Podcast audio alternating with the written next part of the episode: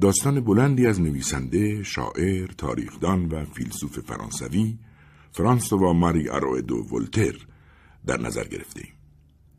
عنوان اصلی این کتاب کاندید است که اثری است کلاسیک و در سال 1759 به کتاب فروشی ها عرضه شد. ولتر این کتاب را با نام مستعار دکتر رالف چاپ کرد. این کتاب با نام ساده دل و با ترجمه جهانگیر افکاری در ایران چاپ شده است. در وستفالیا در قصر بارونی آلمانی پسر جوانی سرشته از کمال شرافت میزیست. سیمایش به خوبی نمایانگر روحش بود. آمیزه از عقل سالم و سادگی فراوان قلبی و من فکر می‌کنم به همین دلیل بود که او را کاندید نامیده بودند. او پسر خواهر بارون بود. بارون از لردهای توانای وستفالیا بود.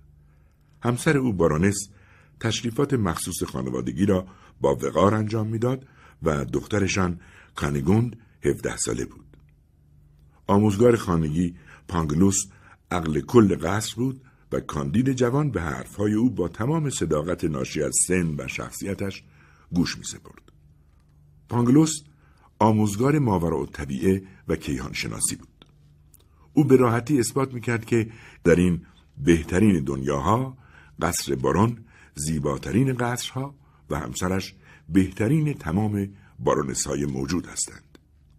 او می گفت روشن است که اشیا به شکل دیگری مگر شکل کنونی نمی توانند باشند.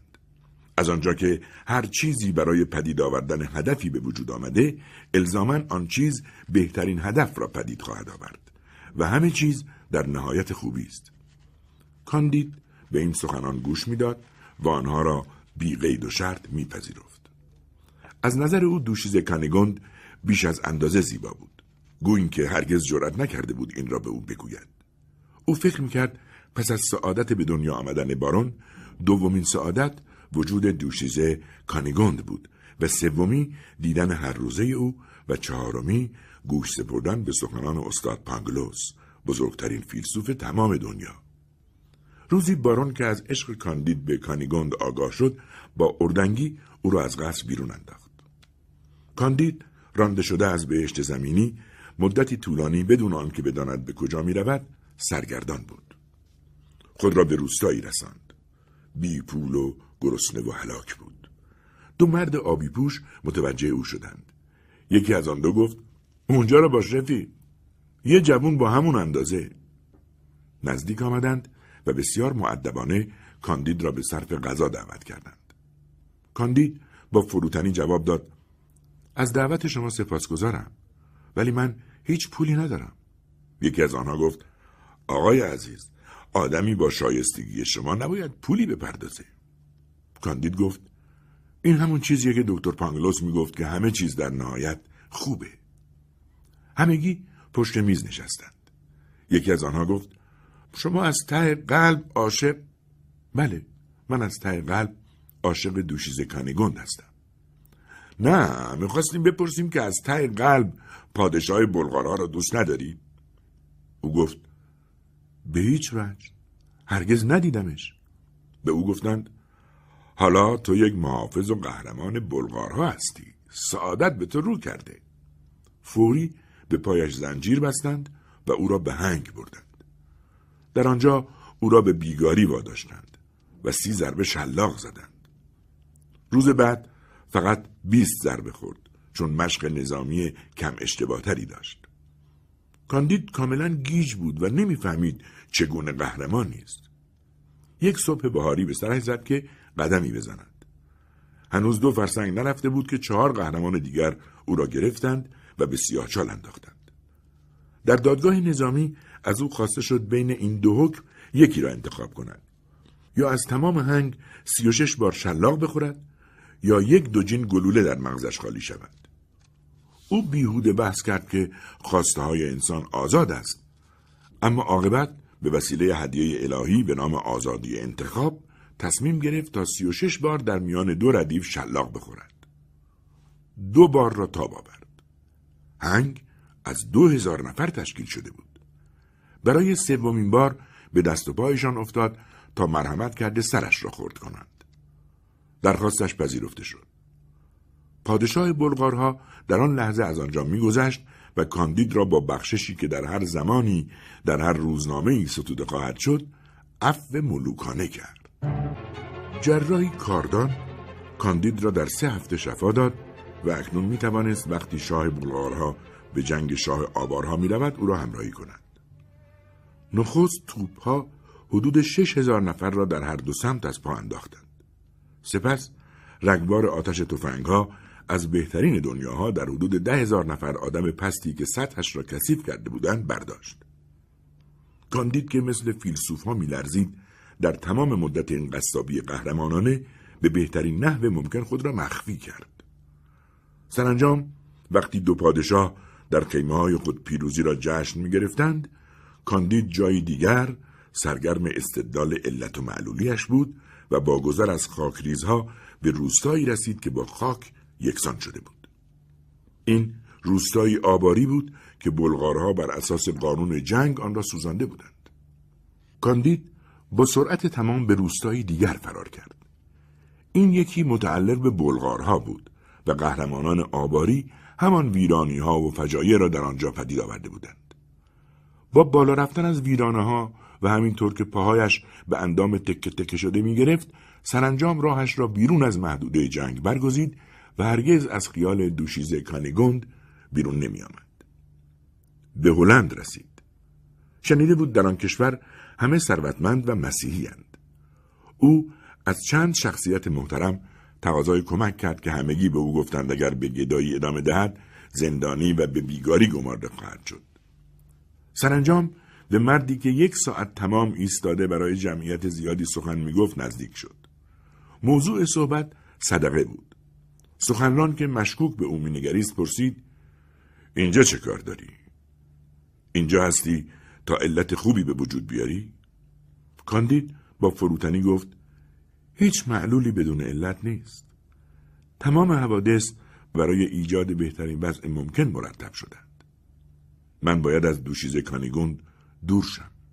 باید از دو سو شکنجه شم. برای به دست آوردن نون باید گدایی کنم. در غیر این صورت هیچ از اینها به تنهایی اتفاق نمیافتد. سخنران گفت دوستان اینجا رو نگاه کنید. یعنی تو فکر می‌کنی پاپ ضد مسیحه؟ کاندید گفت اهمیتی به این موضوع نمیدم. چه پاپ ضد مسیح باشه چه نباشه من محتاج نونم. یکی از آن میان گفت تو لایق هیچی نیستی. برو گم شو پس فطرت. در این ضمن همسر سخنران سرش را از پنجره بیرون آورد و در حالی که به مردی که از ضد مسیحی بودن پاپ مطمئن نبود مینگریست روی سرش کوزه پر از مواد افتضاح خالی کرد. یک غیر تعمیدی خوب به نام ژاک این رفتار بیرحمانه را که با یکی از هم نوعانش می‌شد دید و کاندید را با خود به خانه برد.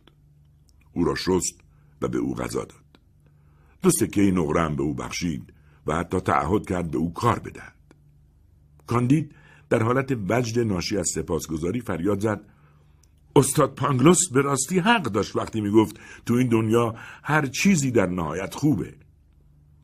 روز بعد که دور شهر میگشتند گدایی را دید که صورتش پر از جوش و چشمهایش گود رفته بود و صرفه می‌کرد. کاندید با دلسوزی دو سکه نقره را که از دوست غیر تعمیدیش گرفته بود به او داد. شبه خیره به او نگریست و بغزش ترکید. افسوس تو دیگه پانگلوس عزیزت را نمی‌شناسی؟ چی؟ تو استاد عزیز من در این وضعیت وحشتناک چی به سرت اومده؟ چرا تو قصر نیستی؟ از دوشیزه کانیگوند چه خبر؟ فوری او را به اصطبل دوست غیر تعمیدی برد و یک تکه نان به پانگلوس داد. وقتی سر حال شد پرسید از کانیگوند بگو. او مرد. کاندید غش کرد. وقتی چشمانش را باز کرد پانگلوس گفت سربازای بلغاری شکمش دریدن و بارون را که سعی می‌کرد از دخترش دفاع کنه تکه تکه کردن با پسر بارونم درست مثل خواهرش رفتار کردن تو قصر یک سنگم باقی نموند نه گوسفندی نه درختی نه آدمی. با شنیدن این داستان کاندید دوباره غش کرد. کاندید می‌خواست دست به کار شفای پانگلوس شود. پانگلوس گفت من یک سنتم ندارم. در تمام دنیا هم پزشکی وجود نداره که پولشو نگیره. کاندید از دوست غیر تعمیدیش ژاک التماس کمک کرد. مرد خوب برای نگهداری پانگلوس تردید به خود راه نداد و به خرج خودش او را معالجه کرد.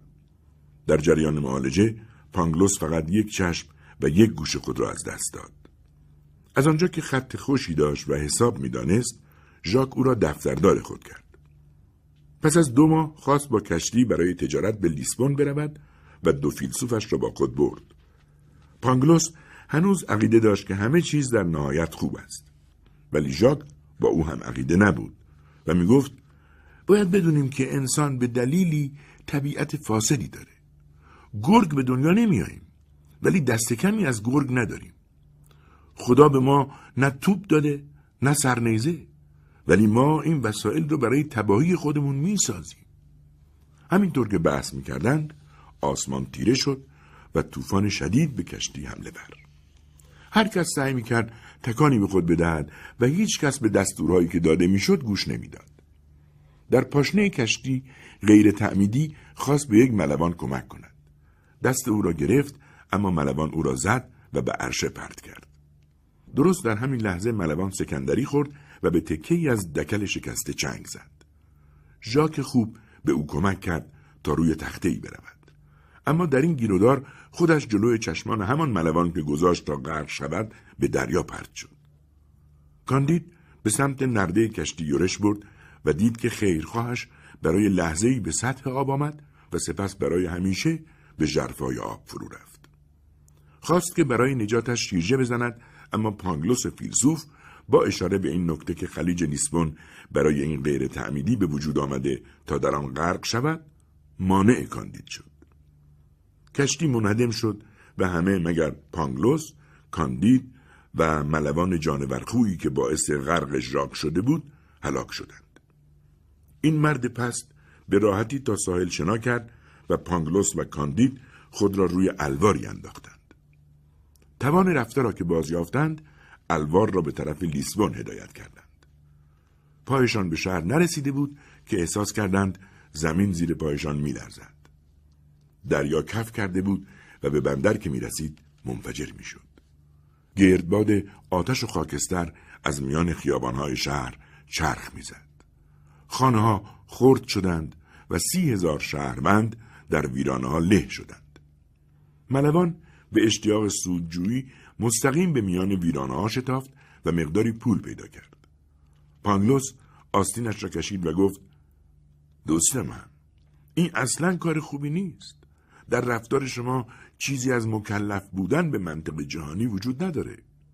آب جهنم با منطق جهانی از اینجا گم شو.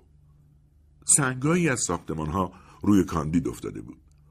او در خیابان به پشت افتاده بود و در این حالت به پانگلوس گفت شما رو به خدای کمی نوشیدنی بیارید دارم میمیرم. پانگلوس جواب داد این زمین لرزه چیز تازه ای نیست. سال پیش شهر لیما تو آمریکای جنوبی تکونای بیش از این رو تحمل کرد. همین علت ها همین معلول ها فقط یک رگه گوگرد زیر زمین وجود داره که از لیما به لیسبون رسیده. هیچ چیز محتملتر از این نیست ولی محض رضای خدا کمی آب. منظورت چیه که میگی محتمل؟ من این مورد رو اثبات شده می‌دونم. کاندید غش کرد و پانگلوس کمی آب برایش آورد. روز بعد سرگردان در میان خرابه ها کمی غذا یافتند. سپس چون دیگران شروع به کار کردند و به شهروندانی که از مرگ نجات یافته بودند تسکین دادند. به برخی از شهروندانی که نجاتشان دادند بهترین نهاری که در آن شرایط می‌شد آماده کرد دادند. پانگلوس آنها را دلداری می‌داد که اشیا به هیچ وجه نمی‌توانند جور دیگری باشند. از آنجا که همه چیز در نهایت خوب است پس اگر آتشفشانی در لیسبون وجود دارد نمی‌تواند جای دیگری باشد. مرد کوچک سیاه پوشی که افسر تجسس بود کنار پانگلوس نشسته بود. معدبانه پرسید به نظر می‌رسه که آقا به گناه نخستین اعتقادی ندارند چرا که اگر هر چیزی در نهایت خوب بود آدم حبوط نمی کرد. حضرت آقا منو ببخشید ولی حبوط آدم باعث شد او وارد بهترین دنیاهای ممکن بشه. پانگلوس داشت حرفش را می‌زد که افسر به همراهش اشاره معنیداری کرد. پس از اینکه زمین لرزه سه چهارم لیسبون را با خاک یکسان کرد بزرگان آنجا برای دفع بلا هیچ راهی مؤثرتر از برپایی دادگاه تفتیش عقاید نیافتند. دانشگاهی اعلام کرده بود که تماشای کباب شدن چند نفر با تشریفات روی آتش ملایم امر قطعی برای جلوگیری از زمین لرزه است. در نتیجه اولیای امور دو پرتغالی را که از خوردن مازه دودی خوک سرباز زده بودند دستگیر کردند. بعد آمدند و با تناب دست و پای دکتر پانگلوس و مریدش کاندید را بستند و بردند. هر دو جداگانه به های بسیار سردی برده شدند. هشت روز بعد به هر دو آنها لباسهایی با نقش شیطان و آتش پوشاندند. به ردیف حرکت کرده و به موعظه گوش دادند و پس از آن کنسرت زیبای کره کلیسا برگزار شد. با فراز و فرود موسیقی به کاندید شلاق زدند. دو مرد پرتغالی سوزانده شده و پانگلوس به دار آویخته شد. گرچه دار زدن جزو مراسم نبود. همان روز زمین لرزه دیگری پدید آمد. کاندید گیج و نومید و مرتعش به خود گفت اگر این بهترین دنیاهای ممکن است دنیاهای دیگر چگونند؟ او را شلاق زدند موعظه کردند تبرک دادند و بخشوده شد. پیرزنی نزدیک شد و گفت پسرم امید داشته باش و دنبالم بیا. کاندید با پیرزن به کلبه ای رفت. پیرزن به او پماد و نوشیدنی و خوراک داد. گفت بخور و بنوش من فردا برمیگردم. کاندید هنوز از هر آنچه می‌دید و حتی از مهربانی پیرزن در شگفت روزهای بعد پیرزن آمد و به او پماد مالید و غذا داد کاندید دائم می‌پرسید شما کی هستی؟ چه کسی به شما گفته اینقدر با من مهربون باشید؟ پیرزن نیکوکار کلمه ای بر زبان نمی آورد. یک روز بدون غذا آمد و گفت با من بیا. کاندید را به هومه شهر برد تا به خانه پرت و تک رسیدند که باغا دوروبرش را پوشانده بودند. کاندید را از راهی مخفی به یک اتاق زیبای مبله برد و او را ترک کرد و در را بست. پیرزن به زودی برگشت. زنی لرزان درخشان از الماسهای باشکوه با روبندی تور با او بود. پیرزن گفت تور رو کنار بزن. مرد جوان با کمرویی تور را بلند کرد. چه روی دادی؟ یعنی این می‌تونه دوشیزه گند باشه؟ بله واقعا خودش بود. زانوانش سوس شدند. کاندید هنوز از هر آنچه می‌دید در شگفت بود. پدر و مادرت کشته شدن؟ کانیگون اشکریزان گفت درسته و برادرت او را هم کشتند تو چرا تو پرتغال هستی؟ چطور فهمیدی من اینجام؟ بانو جواب داد به تو میگم. اما اول تو باید به من بگی بعد از اون که از قصر بیرونت انداختن چه اتفاقی برات افتاد. کاندید با احترامی امیر اطاعت کرد. و گرچه خسته بود هرچه از زمان جداییشان بر سرش رفته بود تعریف کرد. من تو تخت خوابم در خواب سنگینی بودم که خدا تصمیم گرفت بلغارها رو روانه قصر ما کنه.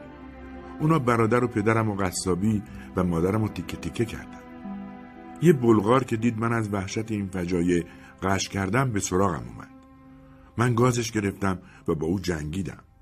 بعد اون حیوان خنجری به من زد.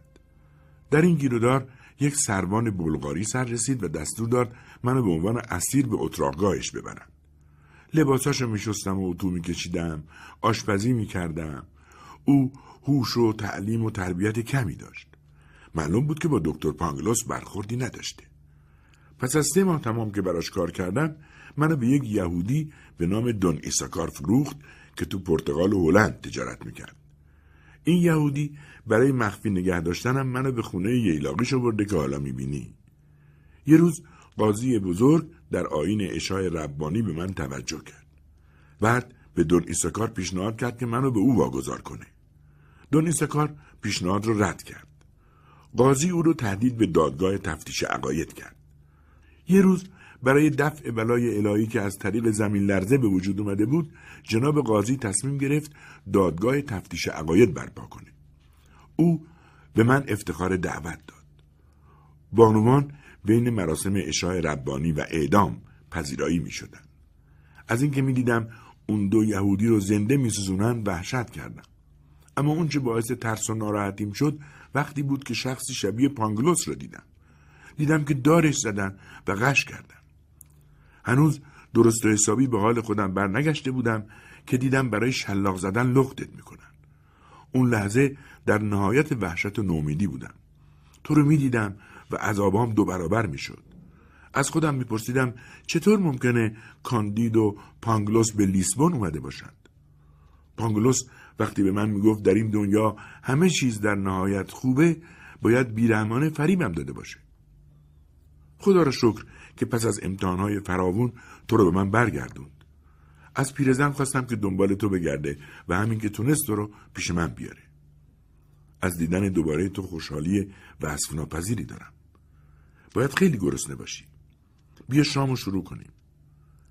پس از شام روی کاناپه نشستند که دون ایساکار یکی از صاحبان خانه وارد شد. او گفت این دیگه کیه؟ و خنجر بزرگی را بیرون کشید. ولی کاندید خوب ما که از جانب پیرزن افزون بر یک دست لباس شمشیری عالی دریافت کرده بود آن را بیرون آورد و در چشم برهم زدنی جنازه اسرائیلی را به زمین انداخت کانیگون فریاد زد مریم مقدس چه خاکی به سرم بریزم اگه پلیس پیداش کنه کارمون زاره. کاندید گفت اگه پانگلوس به داراویخته نشده بود در این لحظه نصیحت خوبی به ما می‌کرد. بیا در نبود او از پیرزن بپرسیم. پیرزن فردی آگاه بود و در آن موقع شروع به اظهار نظر درباره شرایط کرد که ناگهان در باز و قاضی وارد شد.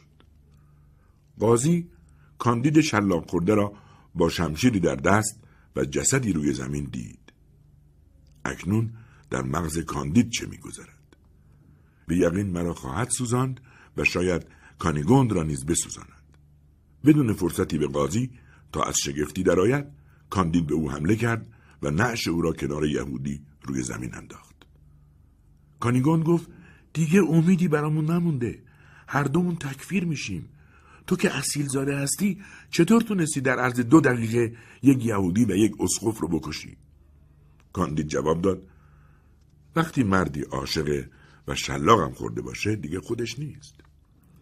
پیرزن به سخن آمد و گفت سه اسب آندلوسی تو استبل داریم. بانوی من مقداری سکه طلا و الماس دارن. بیایید فوری بریم. کاندید بدون معطلی هر سه اسب را افسار بست. کانگوند پیرزن و او سی مایل را یکسره تاخت زدند. بعد از فرارشان انجمن اخوت مقدس به بازرسی خانه آمد. قاضی را در کلیسای خوب دفن کردند و ایساکار را روی تل کود انداختند. کاندید کانیگون و پیرزن اکنون در شهر کوچکی در سیرا مورنا بودند. در آنجا در مسافرخانه نشستند و به دینسان گفتگو کردند. کانیگوند که میگریست گفت چه کسی تونسته طلا و الماسامو بدزده؟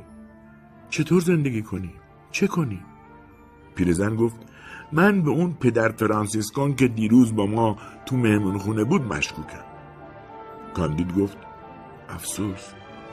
پانگلوس خوب به من می‌گفت که تمام میوه های زمین از نسلی مشترکن که هر انسانی نسبت به اونها حق یکسانی داره.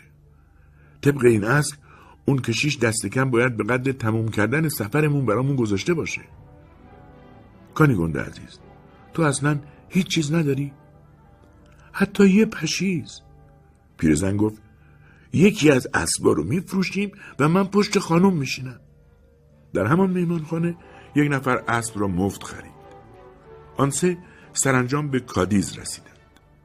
آنجا ناوگانی داشت آماده می‌شد تا به جنگ پاراگوه برود.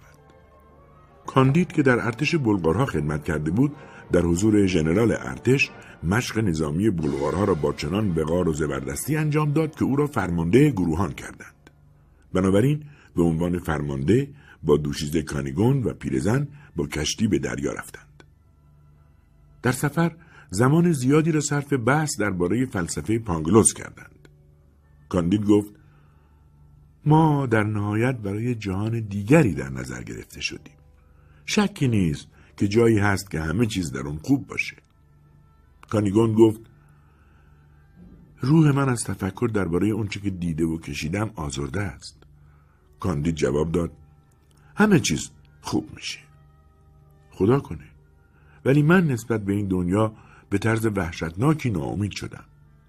پیرزن گفت اگه بدبختی های منو بدونید چی میگید؟ کانیگوند کمابیش از خنده منفجر شد. بانوی من شما تولد و طبقه اجتماعی منو نمی‌دونید.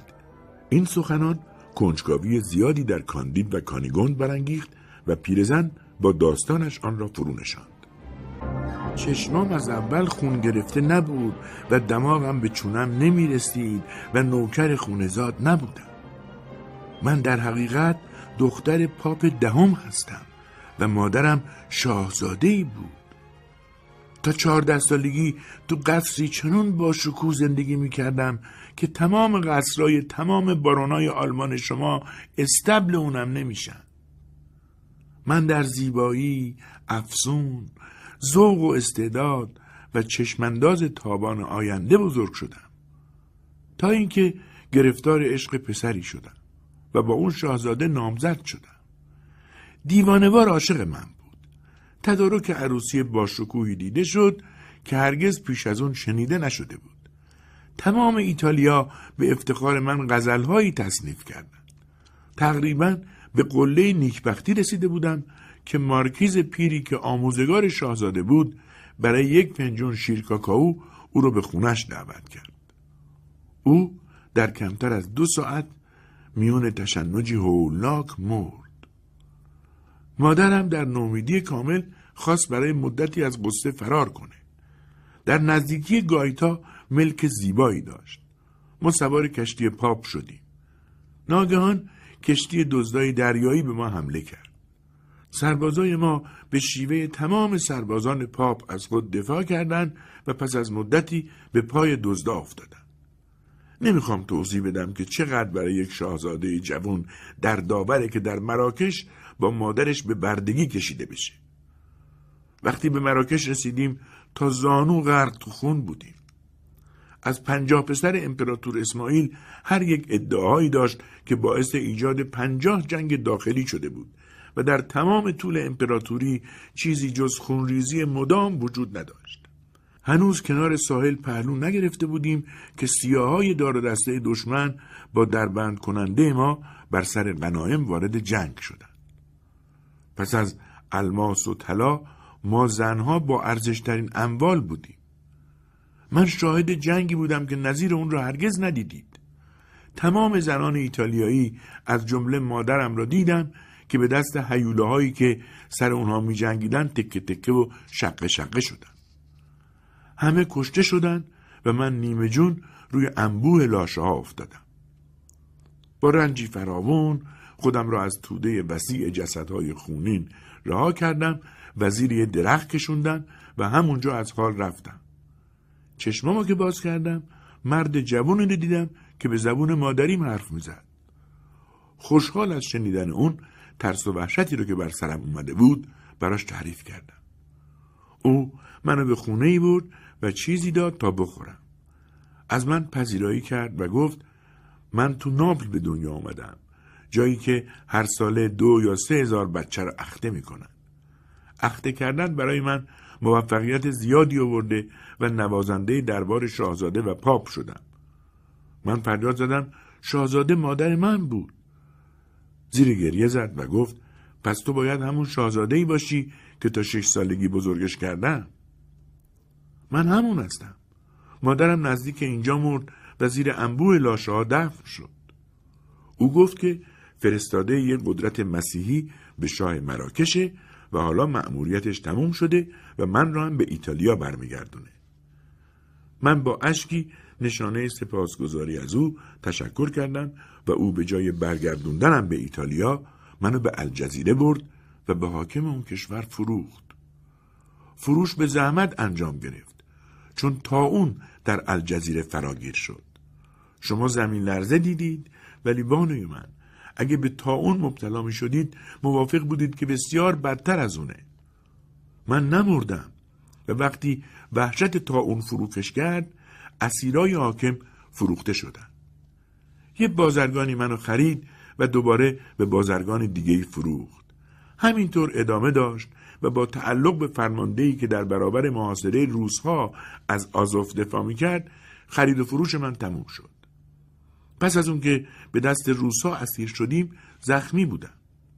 همگی به مسکو فرستاده شدیم و در تقسیم غنائم من به زمینداری رسیدم که منو برای کار تو باغ می‌خواست و روزی 20 ضربه شلاق به من می‌زد. بعد از دو سال ورشکست شد و من از فرصت استفاده کرده و فرار کردم. تمام روسیه را زیر پا گذاشتم و در بدبختی و شرم روزگار میگذراندم و پیر می‌شدم و همواره به یاد می آوردم که دختر پاپ بودم. صد بار خواستم خودکشی کنم ولی همیشه زندگی رو بیشتر دوست داشتم. این مرض شاید از بدترین قرایز باشه. آخرین خدمتگذاریم برای دون ایساکار یهودی بود تا اونجا که به سرنوشت شما علاقه من شدم. بانوی من از تک تک مسافرای این کشتی بخواید تا داستان زندگیشون رو براتون تعریف کنم.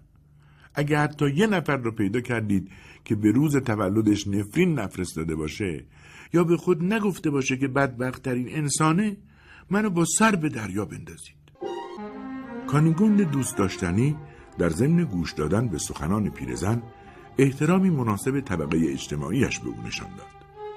او شرط بست و از تمام مسافران یکی پس از دیگری خواست تا ماجرای زندگیشان را تعریف کنند او و کاندید باید تایید می‌کردند که حق با پیرزن است. کاندید گفت واقعا خیلی بد شد که پانگلوس خردمند دار زده شد. من برای بیان چند اعتراض معدبانه به او نیروی محرکی در خودم احساس می‌کنم. مسافران که داستانهای خود را می‌گفتند کشتی به آرامی پیش می‌رفت و به زودی در بوئنوس آیرس پهلو گرفت. کانیگوند و فرمانده کاندید به سراغ فرماندار دون فرناندو رفتند. این نجیب زاده دیگران را با تکبر زیاده از حد اشرافیش مخاطب قرار می‌داد و بینیش را با نخوت بالا می‌کشید. اولین کاری که کردیم بود که مستقیما از کاندید پرسید که کانیگوند همسرش است یا نه. حالت سوال کردنش کاندید را آشفته کرد اما جرأت نکرد بگوید بله چرا که در حقیقت چنین نبود. کاندید بیش از آن پاک قلب بود که بتواند دروغ بگوید. گفت دوشیز کانیگوند با من نامزده و ما از جناب عالی خاضعانه درخواست می‌کنیم که ترتیب مراسم عروسیمون رو بدید. دون فرناندو لبخند کنایه آمیزی زد و به کاندید دستور داد تا برود گروهانش را مشق بدهد. کاندید اطاعت کرد. سپس دون فرناندو به بانو کانیگوند گفت که فردا در کلیسا با او ازدواج خواهد کرد. کانیگوند یک روز وقت خواست تا با پیرزن مشورت کند. پیرزن به کانیگوند گفت بانوی من تو هفتاد و دو پشت داری و یک پنی نداری. اگه بخوای می‌تونی همسر بزرگترین لرد آمریکایی جنوبی بشی. رنج حقی هم برای انسان به وجود میاره. به تو اطمینان میدم اگر به جای تو بودن هیچ ابایی نداشتم که با فرماندار ازدواج کنم. پیرزن که با تمام سنجیدگی سخن می‌گفت کشتی کوچک پلیسای سلطنتی به لنگرگاه آمد. همان گونه که پیرزن با زیرکی حد زده بود آن فرانسیسکون بود که طلا و جواهر کانیگوند را دزدیده بود. راهب سعی کرده بود تا مقداری از جواهرات را بفروشد که جواهر فروش فهمیده بود آن جواهرات متعلق به قاضی بزرگند. فرانسیسکون قبل از به دار آویخته شدن اقرار کرده بود که آنها را دزدیده است و نشان داده بود که شکارش چه کسانی بودند و به کجا می رفتند. همه از فرار کاندید و کانیگوند خبر داشتند و ردشان را تا کادیز گرفته بودند. با شتاب یک کشتی در تعقیب آنها فرستاده شد. این کشتی اکنون در بندر بوئنوس آیرس بود. پیرزن تیزبین فوری دریافت که چه باید کرد. او به کانیگون گفت تو نمی‌تونی فرار کنی و کاری نکردی تا بترسی تو کسی نیستی که قاضی رو کشته. به علاوه فرماندار که عاشق توه اجازه نمیده باهات رفتار بدی بشه. و سپس به سوی کاندید رفت و گفت از شهر خارج شو وگرنه یک ساعته تو آتیش سوزونده میشی. کاندید از کادیز نوکری داشت که همواره در ایالتهای اسپانیا و مستعمرات پیدا می شوند. یک چهارم این نوکر اسپانیایی بود و نامش کاکامبو و اربابش را بسیار دوست می داشت چرا که مرد بسیار خوبی بود. او با شتاب دو اسب زین کرد و گفت ارباب عجله کنید. هر کاری پیرزن گفته باید بکنیم. بیاید بریم. کاندید گریست. کانی گنده محبوب من. منو کجا می‌بری؟ بدون کانیگون چه کنم؟ نوکر گفت شما به جنگ جزویتا می رفتید حالا برای اونا می جنگید من راه رو خوب می‌شناسم شما رو به منطقه اونا خواهم برد. اونا از داشتن فرماندهی که مشق نظامی بلغارها را بدونه خوشحال میشن. همین که به اولین سنگربندی رسیدند کاکامبو به مرزبان گفت که یک سروان می‌خواهد با جناب فرمانده صحبت کند. افسری پاراگوئی برای اطلاع رسانی به ستاد مرکزی رفت. ابتدا کاندید و کاکامبو خل اصلاح شدند و اسبهایشان را گرفتند سپس بین دو ردیف سرباز قرار گرفتند که در انتهایشان فرمانده ایستاده بود با کلاه سگوش بر سر و ردای کشیشی بر دوش کاندید را به گوشه پربرگ راهنمایی کردند که اطرافش پر از ردیف ستونهای مرمرین و چوب بستهایی بود که توتیهای عجیب و مرغان بهشتی و تمام نمونه های نادر پرندگان در میانشان جست و خیز می کردند. کاندید قبای فرمانده را بوسید سپس پشت میزی نشست. جزویت گفت پس شما آلمانی هستید. بله حضرت مستطا. با هم صحبت می کردند که هر دو با تعجبی فراوان به هم نگریستند.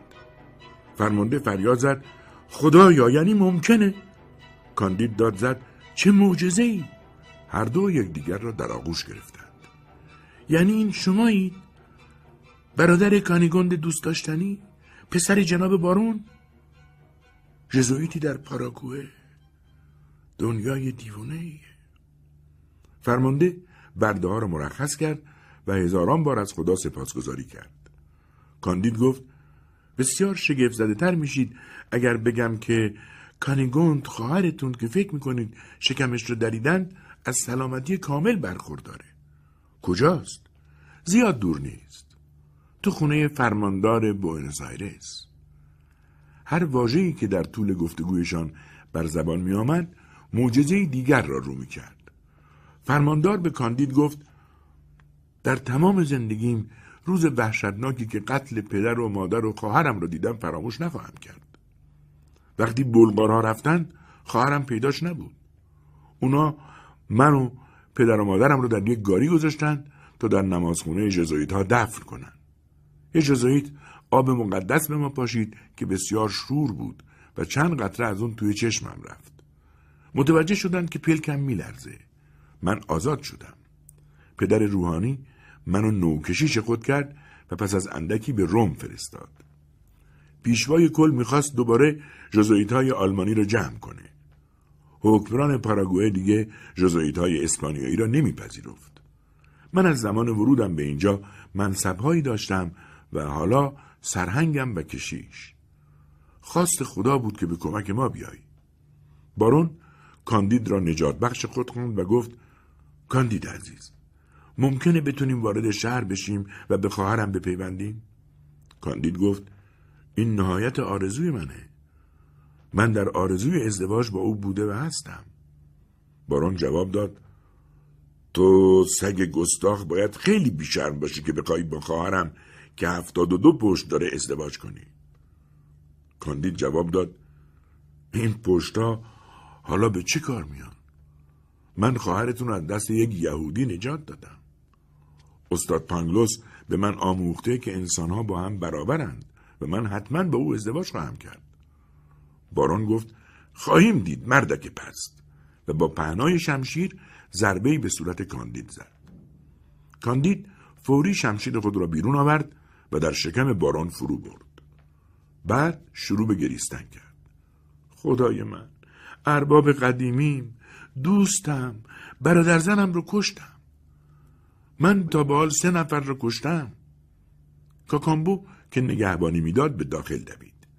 رشته افکارش را از دست نداد و ردای جزویت را که بر تن فرمانده بود برداشت و به تن کاندید کرد و او را به زور پشت اسب نشاند. بیایید بریم ارباب. همه فکر می‌کنن شما جزویت هستین بعد فریاد زد راه رو برای سرهنگ پدر روحانی باز کنید پیش از آن که در اردوگاه از مرگ جزویت آلمانی با خبر شوند کاندید و نوکرش از مرز خارج شدند کاکامبوی دوراندیش کیفش را از نان، شکلات و گوشت پر کرده بود. آنها با شتاب به منطقه ناشناس راندند. سرانجام چمنزار وسیعی پیش رویشان نمایان شد. کاکامبو پیشنهاد کرد که چیزی بخورند ولی کاندید گفت چطور از من انتظار داری بخورم؟ در حالی که پسر جناب بارون رو کشتم و محکومم که برای باقی عمرم دیگه کانیگوند دوست داشتنی رو نبینم. وگرچه چنین می‌گفت از خوردن غذا چشم پوشی نکرد. شب رسید. دو سرگردان فریادهای ضعیفی شنیدند که به نظر صدای زن میآمد. نمی توانستند تشخیص دهند که فریادها از روی شادی بود یا ناراحتی. فریاد از دو دختر برمیخواست که دو میمون آنها را گاز گرفته بودند. دل کاندید با حالشان سوخت. شلیک کرد و دو میمون را کشت. به خیر گذشت کامبوی عزیز. این دو موجود بیچاره را از خطر بزرگی نجات دادم. ولی هنگامی که دید دو دختر با چه محبتی دو میمون را در آغوش میفشارند و بر جسدشان اشک میریزند حرفش بند آمد. کاکامبو گفت این بار واقعا کار رو خراب کردید. ارباب شما محبوب این بانوان رو کشتید. میترسم این دخترها مشکلی برامون درست کنند مجبور شدند تا از دشت به جنگل پناه ببرند و روی بستر چمن خوابیدند. از خواب که برخواستند قادر به حرکت نبودند. زیرا در طول شب اوریونها بومیان محل که دختران نزدشان شکایت کرده بودند آنها را با ریسمانهایی بسته بودند. پنجاه اوریون مسلح به چماق و تبر سنگی آنها را در بر گرفته بودند. برخی در دیگ آب می جوشندند و دیگران سیخ آماده می کردند و همگی فریاد می زدند جزویت انتقام جزویت می خوریم کاندید که به دیگ ها نگاه می کرد فریاد زد حتما سرخ یا جوشونده میشیم. آه اگه پانگلوس می‌تونست این مردم رو در این حالت بدوی ببینه چی می‌گفت؟ همه چیز در نهایت خوب است. کاکامبو خونسردی خود را از دست نداد و گفت من کمی از زبون این مردم بلدم. سعی می‌کنم با اونا صحبت کنم. کاندید گفت فراموش نکن که عمل غیر انسانی خوردن هم نور رو به اونا قاطر نشان کنی و بگی که اخلاقیات مسیحی این عمل رو قدغن کرده. کاکامبو گفت آیون شما فکر می‌کنید که امروز یک جزویت رو خواهید خورد. ما هم موافقیم که بهتر دشمنانتون رو بخورید. اما شما که نمی‌خواید دوستانتون رو بخورید. این مرد اصلا جزویت نیست. او یک جزویت رو کشته و ردایی که پوشیده از تن اون جزویت درآورده. برای اثبات حرفم رداش رو بردارید و به نزدیکترین مرز ببرید. اگه ارباب من یک جزویت رو نکشته باشه خودتون می‌فهمید. اوریون ها معمورانی برگزیدند تا روانه یافتن حقیقت شوند. دو پیام رسان به زودی برگشتند و خبرهای خوبی آوردند. اوریون ها دو زندانی را از بند رها و بسیار معدبانه با آنها رفتار کردند. با خوشحالی فریاد زدند او جزئیت نیست. کاندید نه تنها از فریادهایی که برای او به هوا برخواسته بود ناراحت نبود بلکه گفت چه مردمی؟ چه رسومی؟ اگه این شانس رو نداشتم که شمشیر رو به بدن برادری کانیگوند فرو کنم در جا خورده می شدم به نظر می‌رسه که طبیعت دست نخورده خوبه. از سرزمین اوریون ها که خارج شدند کاکامبو گفت بیایید هرچه زودتر به اروپا برگردیم. کاندید گفت چطور برگردیم و به کجا بریم؟ اگه به سرزمین مادریم برم که بلغارا و آبارا هر کره ببینن می‌کشن. اگه به پرتغال برم زنده زنده میسوزوننم. اگه اینجا بمونیم هر روز در خطر به سیخ کشیده شدن هستیم. و چطور می‌تونم این قسمت دنیا را ترک کنم در حالی که کانیگوند اینجاست؟ کاکامبو گفت به طرف کاین میریم. اونجا فرانسوی ها هستند. رفتن به کاین آسان نبود. اسبانشان از خستگی مردند و غذایشان ته کشید. یک ماه تمام را با میوه های وحشی سر کردند و سرانجام خود را در کنار رودخانه یافتند. کاکامبو گفت بیشتر از این نمی‌تونیم جلو بریم. یک کانو کنار ساحل افتاده بیایید سوارش شیم و با جریان آب حرکت کنیم. یه رودخونه همیشه به نقطه مسکونی منتهی میشه. چندین فرسنگ را با قایق در آب راندند. سرانجام رودخانه در دل شکاف صخره دلهوره آوری ناپدید شد و با سرعتی سرسام آور آنها را به جلو راند. پس از 24 ساعت کانویشان به تیزی صخره گرفته و خرد شد. در یک فرسنگ آخر دیگر خودشان را روی صخره ها می کشیدند. سرانجام سرزمین زیبایی بر آنها نمایان گردید. درشگاه های خوشساخت درخشانی که زنان و مردانی با زیبایی خارق العاده در آنها نشسته بودند و گوسفندان سرخ بزرگی سریعتر از اسبان آنها را میکشیدند. چند بچه که لباسهایی طلا دوزی شده به تن داشتند دم دروازه یک روستا بازی حلقه می‌کردند. حلقه های آنها از طلا و زمرد و یاقوت بود. کاکامبو گفت مطمئنم اینا بچه های شاه هم. در همین لحظه آموزگار مدرسه آمد و بچه ها اسباب بازی ها را روی زمین گذاشتند. کاندید آنها را از زمین برداشت به طرف آموزگار دوید و با اشاره به او فهمان که والا حضرت ها طلا و جواهرشان را جا گذاشتند. آموزگار با لبخندی آنها را به زمین انداخت و رفت. مسافران از برداشتن آنها خودداری نکردند. کاندید فریاد زد کجای دنیا هستیم؟ بچه های این سرزمین باید خیلی خوب تربیت شده باشند که طلا و جواهر رو خار میشمارند. کاکامبو نیز در شگفت. سرانجام به بهترین خانه روستا رسیدند. عطر لذیذ غذا فضا را پر کرده بود. کاکامبو گوش ایستاد و به کاندید گزارش داد که به زبان پرویی که زبان مادریش است صحبت می کنند و گفت من ترجمه می کنم. بیایید. اینجا مهمون خونه است. دو دختر مهماندار با لباسهای طلایی آنها را به نشستن پشت میز راهنمایی کردند و غذاهای مفصلی برای آنها آوردند.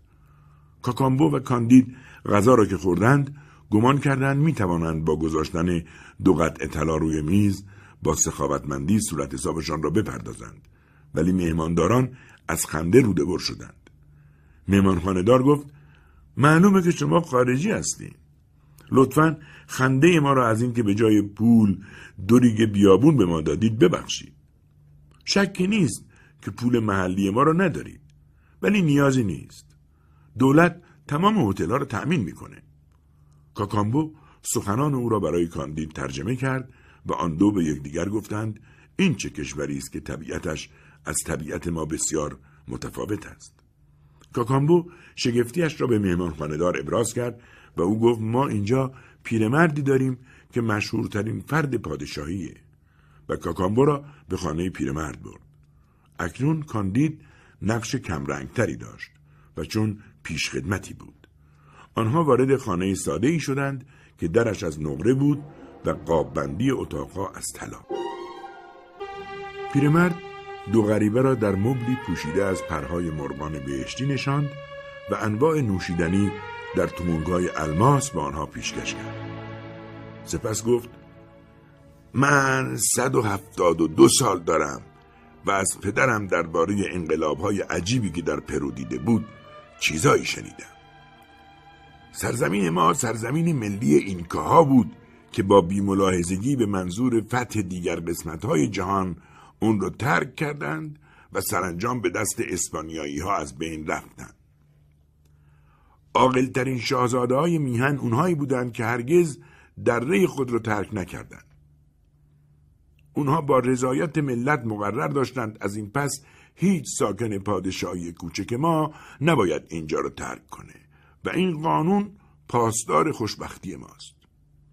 اسپانیایی ها شایعاتی بی اساس درباره این سرزمین شنیدند و اون رو الدورادو نامیدند. چون ما به وسیله کوها و پرتگاه های بیشماری احاطه شدیم تا کنون از درندخوی ملت های اروپایی که جنونی غیر قابل تصور به خاک و گل کشور ما دارند در امان موندیم. گفتگو طول کشید و به شکل حکومت آداب ملی و هنرها کشیده شد. سرانجام کاندید به کاکامبو گفت که بپرسد آیا کشورشان مذهبی دارد یا نه. پیرمرد سرخ شد و گفت منظورتون چیه؟ گمان می‌کنید ما مردم ناسپاسی هستیم. مذهب ما همونیه که در همه جا هست. ما از بام تا شام خدا را میپرستیم. کاندید خواست بداند چگونه مردم الدرادو خدا را نیایش می‌کنند. فرزانه محترم جواب داد ما ابدا اونو نیایش نمی کنیم. چیزی نداریم که از او بخوایم. هرچه بخوایم به ما داده. ما همواره خدا را سپاس میگیم. کاندید علاقمند بود کشیش های آنجا را ببیند. پیرمرد لبخند زد. تمامی ما کشیش هستیم. شاه و تمام مردم ما هر روز صبح سرودهای سپاس را می‌خونند. چی؟ شما کشیشی برای آموزش دادن، استدلال کردن و سوزوندن مخالفان ندارید؟ پیرمرد گفت باید دیوونه باشیم. اینجا همه ما یه طرز فکر داریم. کاندید از صحبتها بسیار لذت برد و با خود گفت کاش دوستمان پانگلوس الدورادو را می‌دید. پیرمرد برای سفر دو مسافر به دربار درشگه شش گوسفنده سفارش داد. کاندید و کاکامبو سوار شدند و در کمتر از چهار ساعت به قصر پادشاه رسیدند. به آنها خوش آمد گفتند و لباسهایی بافته شده از پر مرغ مگسخار دادند. سپس آنها را به خوابگاه سلطنتی هدایت کردند. کاکامبو از یک افسر پرسید که آداب درست سلام کردن با اعلی حضرت کدام است؟ اینکه به زانو بیفتند یا شکم و یا دستش را ببوسند. افسر گفت رسم در آغوش کشیدن شاه و بوسیدن گونه اوست. آنها اعلی حضرت را به گرمی در آغوش بشردند و او با تمام وقار از آنها پذیرایی کرد. آنها را به تماشای شهر بردند. ساختمانهای عمومی سر به فلک میساییدند. فواره های آب و گلاب در میدانهای بزرگ با نوعی سنگ که بوی خوش گل می‌داد فرش شده بودند. کاندید درخواست کرد تا دیوان عالی و ساختمان مجلس را ببیند. به او گفتند که چنین چیزی وجود ندارد و دادخواهی در آنجا امری ناشناخته است. پرسید که در آنجا زندان نیست و جواب نه گرفت. آنچه به او شادمانی بیشتری بخشید کاخ دانش بود که در آن وسایل ریاضی و فیزیک انباشته بود. بعد از ظهر که تمام شد تنها یک هزارم شهر را دیده بودند. سپس به قصر شاه بازگشتند. یک ماه آنجا ماندند. کاندید به کاکامبو می گفت دوست من درسته که گفتم قصری که در اون به دنیا آمدم قابل مقایسه با اینجا نیست. اما دوشیز کانیگوند اینجا نیست. اگه اینجا بمونیم درست مثل دیگران خواهیم بود. ولی اگه به دنیای خودمون برگردیم و با خودمون از ریگ های الدرادو ببریم از تمام پادشاه ها ثروتمندتر میشیم. و دو مرد تصمیم گرفتن دیگر آنجا نمانند. شاه با آنها گفت اشتباه می‌کنید. می‌دونم که پادشاهی من توفه ای نیست. ولی وقتی در جایی راحت هستید بهتر اونجا بمونید. البته من حق ندارم غریبه ها رو مخالف خواستشان اینجا نگه دارم. تمام انسان ها آزادن اما راه خروج از اینجا دشواره. ممکن نیست بتونید از این رودخونه که به طور معجزه آسایی از طریق اون اومدید بگذرید.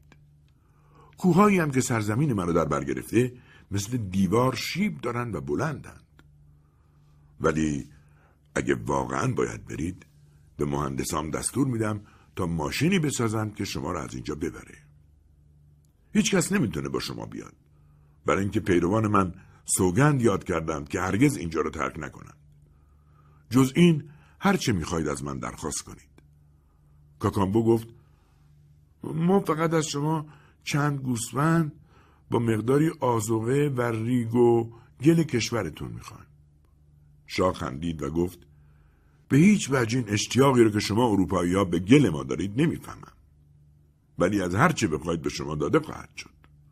او به تکنسیان ها دستور ساخت ماشینی داد برای بالا بردن این دو مرد سه هزار فیزیکدان کار کردند و ماشین در دو هفته آماده شد بیست گوسفند بارکش با آزوغه و سی گوسفند با هدایا و پنجاه گوسفند با بار طلا و جواهر و الماس در خدمت آنها قرار گرفت. پادشاه خداحافظی گرمی با آنها کرد. بالا رفتنشان با گوسفندان منظره تماشایی بود. کاندید گفت ما به اندازه کافی پول داریم تا برای دوشیزه کانیگون به فرماندار بونس آیرس بپردازیم. بیا به کاین بریم و ببینیم کدوم پادشاهی رو می‌تونیم پیدا کنیم که یک جا بخریمش. روز اول برای مسافران ما دلپذیر بود. آنها با اندیشه دارا بودن ذخایری بیشتر از آنچه آسیا و اروپا و آفریقا روی هم می‌توانند داشته باشند دلگرم بودند. روز دوم دو تا از گوسفندانشان در باطلاق فرو رفتند. چند روز بعد دو گوسفند دیگر از خستگی تلف شدند. هفتای دیگر در صحرا از گرسنگی جان دادند و برخی دیگر از پرتگاه افتادند. سرانجام پس از صد روز کوچ تنها دو گوسفند برایشان باقی ماند. کاندید به کاکامبو گفت دوست من می‌بینی چطور ثروتهای این دنیا زود گذرن؟ کاکامبو گفت ولی هنوز دو تا گوسفند داریم با ذخایری بیشتر از دارایی های پادشاه اسپانیا و من در دوردست شهری می‌بینم که فکر کنم سورینامه و مستعمره هلندیاست. دردسرا تمام شد. وارد شهر که شدند نخستین چیزی که دنبالش گشتند این بود که آیا در بندر کشتی بود که به بوئنوس آیرس برود این پرسش را از بازرگانی اسپانیایی کردند و کاندید ماجرایش را به او گفت بازرگان گفت باید مواظب باشم که شما را به بوئنوس آیرس نبرم وگرنه هم من و هم شما به دار آویخته خواهیم شد. کانیگوند بانوی محبوب جناب لرده. این برای کاندید ضربه ای رعداسا بود. مدتی طولانی گریست. سپس به کاکامبو گفت دوست من اینجا مأموریت تو شروع میشه. هر یک از ما تو جیبمون به ارزش پنج میلیون الماس داریم. تو برو دوشیز کانیگوند پیدا کن. به فرماندار یک میلیون بده و اگه راضی نشد دو میلیون. تو هیچ وقت قاضی رو نکشتی و کسی به تو مزنون نخواهد شد. من کشتی دیگه ای گیر میارم و در ونیز منتظرت میمونم. اونجا کشوری آزاده و آدم از بلغارها یا آبارها یا یهودیها یا قاضیها نمیترسه. کاکامبو موافقت کرد.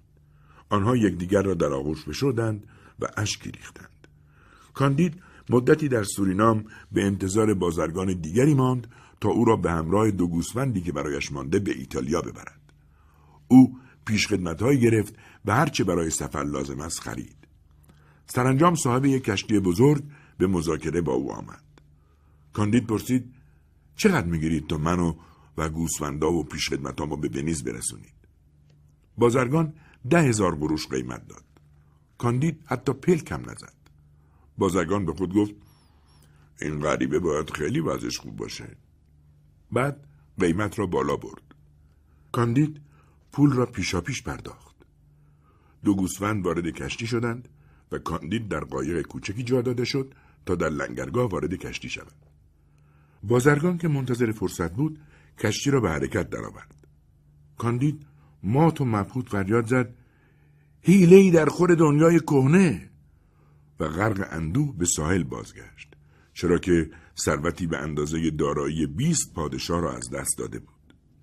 با شتاب به خانه رئیس هلندی کلانتری رفت و پریشان در را محکم کوبید و وارد شد. قاضی به دلیل صدای بلند او را ده هزار قروش جریمه کرد. سپس به داستانش گوش داد و قول داد به موضوع رسیدگی کند و ده هزار قروش دیگر به عنوان مبلغ دادرسی گرفت. این اقدام قانونی ناامیدی کاندید را بیشتر کرد. سرانجام وقتی یک کشتی فرانسوی بندر را ترک می کرد اتاقی با قیمت مناسب برداشت و در شهر پخش کرد که به هر مرد درستکاری که بخواهد با او سفر کند خرج سفر به علاوه دو هزار قروش می پردازد به شرط آنکه آن مرد بدبختترین آدم آن ایالت باشد چنان متقاضی جمع شد که در یک ناوگان نمی گنجید. کاندید حدود 20 نفری را انتخاب کرد.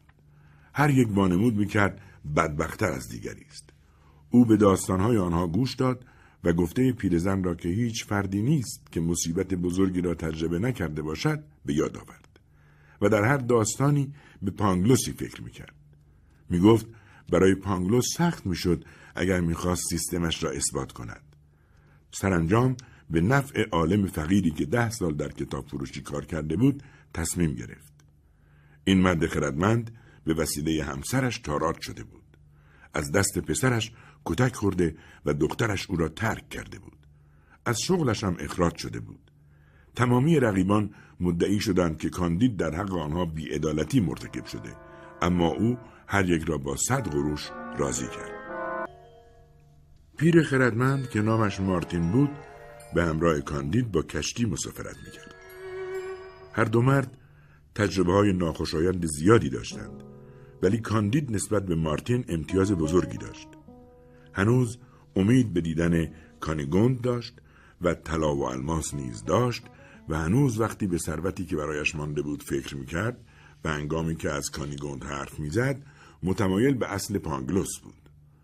مارتین می‌گفت من به ندرت شهری دیدم که در آرزوی ویرانی شهر همسایه نباشه یا میهنی که نخواد دیگر میهنها را نابود کنه.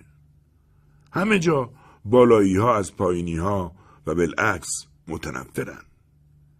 یک میلیون آدم کش با تشکیلات در اروپا پرسه می‌زنند و از تجارت مرگ و غارت سازماندهی شده زندگی میگذرونند.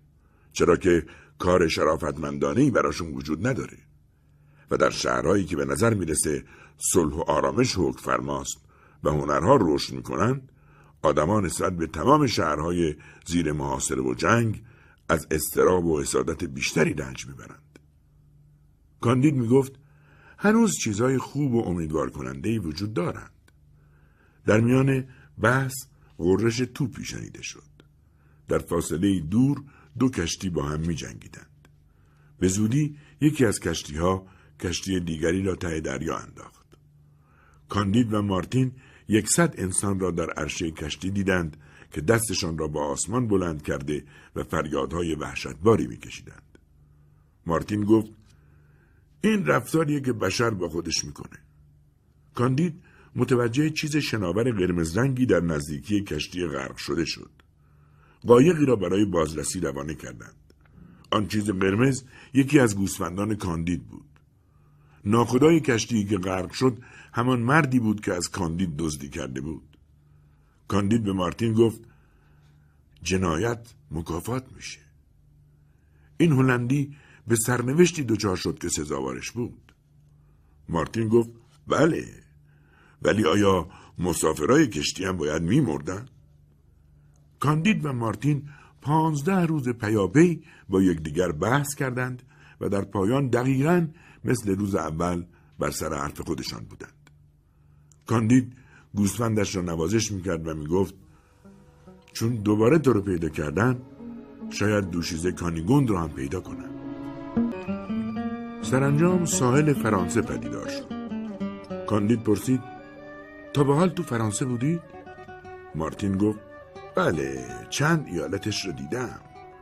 جایی هستن که نیمی از سکنشون دیوونه جای دیگه مردمای آبزیرگاه دارن و مردم ایالتهای دیگه خیلی نجیب و احمقن. در تمام اینجاها مشغولیت عمده عشق و عاشقیه. دومی خال زنک بازی و سومی حرفای احمقانه. ولی موسی مارتین تو پاریس هم بودی؟ بله در پاریس هم بودم که در تمام مواردی که گفتم نمونه است. شهری پر هرج و مرج و بیخودی شلوغ که همه در جستجوی سعادتند در صورتی که پیدا نمیشه. من مدت زیادی اونجا زندگی نکردم. همین که به پاریس رسیدم هر چی داشتم از من زدن و خودم رو به عنوان دوز دستگیر کردم. هشت روز تو زندان بودم و بعد کاری دست پا کردم تا اونقدر پول به دست بیارم که بتونم پای پیاده به هلند برگردم. میگن مردمانی متمدن اونجا زندگی می‌کنن. منم دوست دارم که اینطور فکر کنم. کاندید گفت من خودم علاقه به دیدن فرانسه ندارم. حتما می‌دونی که هر وقت شخصی یک ماه رو در الدورادو بگذرونه دیگه چیزی روی زمین نیست که بخواد ببینه. مگه دوشیز کانیگوند ما فرانسه رو طی می‌کنیم تا به ایتالیا برسیم. با من میای؟ با کمال میل.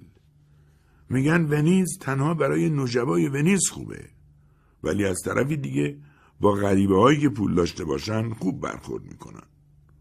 من که چیزی ندارم پس همه جا به دنبال شما میام. کاندید پرسید تو فکر می‌کنی که همیشه انسان ها مثل امروز همدیگر رو قتل عام خواهند کرد؟ که همیشه دروغگو خیانتکار ناسپاس دزد ضعیف آبزیرکا بزدل بدگو شکمپرست خسیس جاطلب حسود خونخوار تهمت زن هوسران ریاکار و احمق باقی خواهند بود مارتین جواب داد قبول داری که باز همیشه هر جا کبوتری پیدا کرد چیکارش می‌کنه؟ البته. خب اگه بازها همیشه طبیعت خودشون رو حفظ می‌کنن پس چطور گمون می‌کنی که انسان تغییر خواهد؟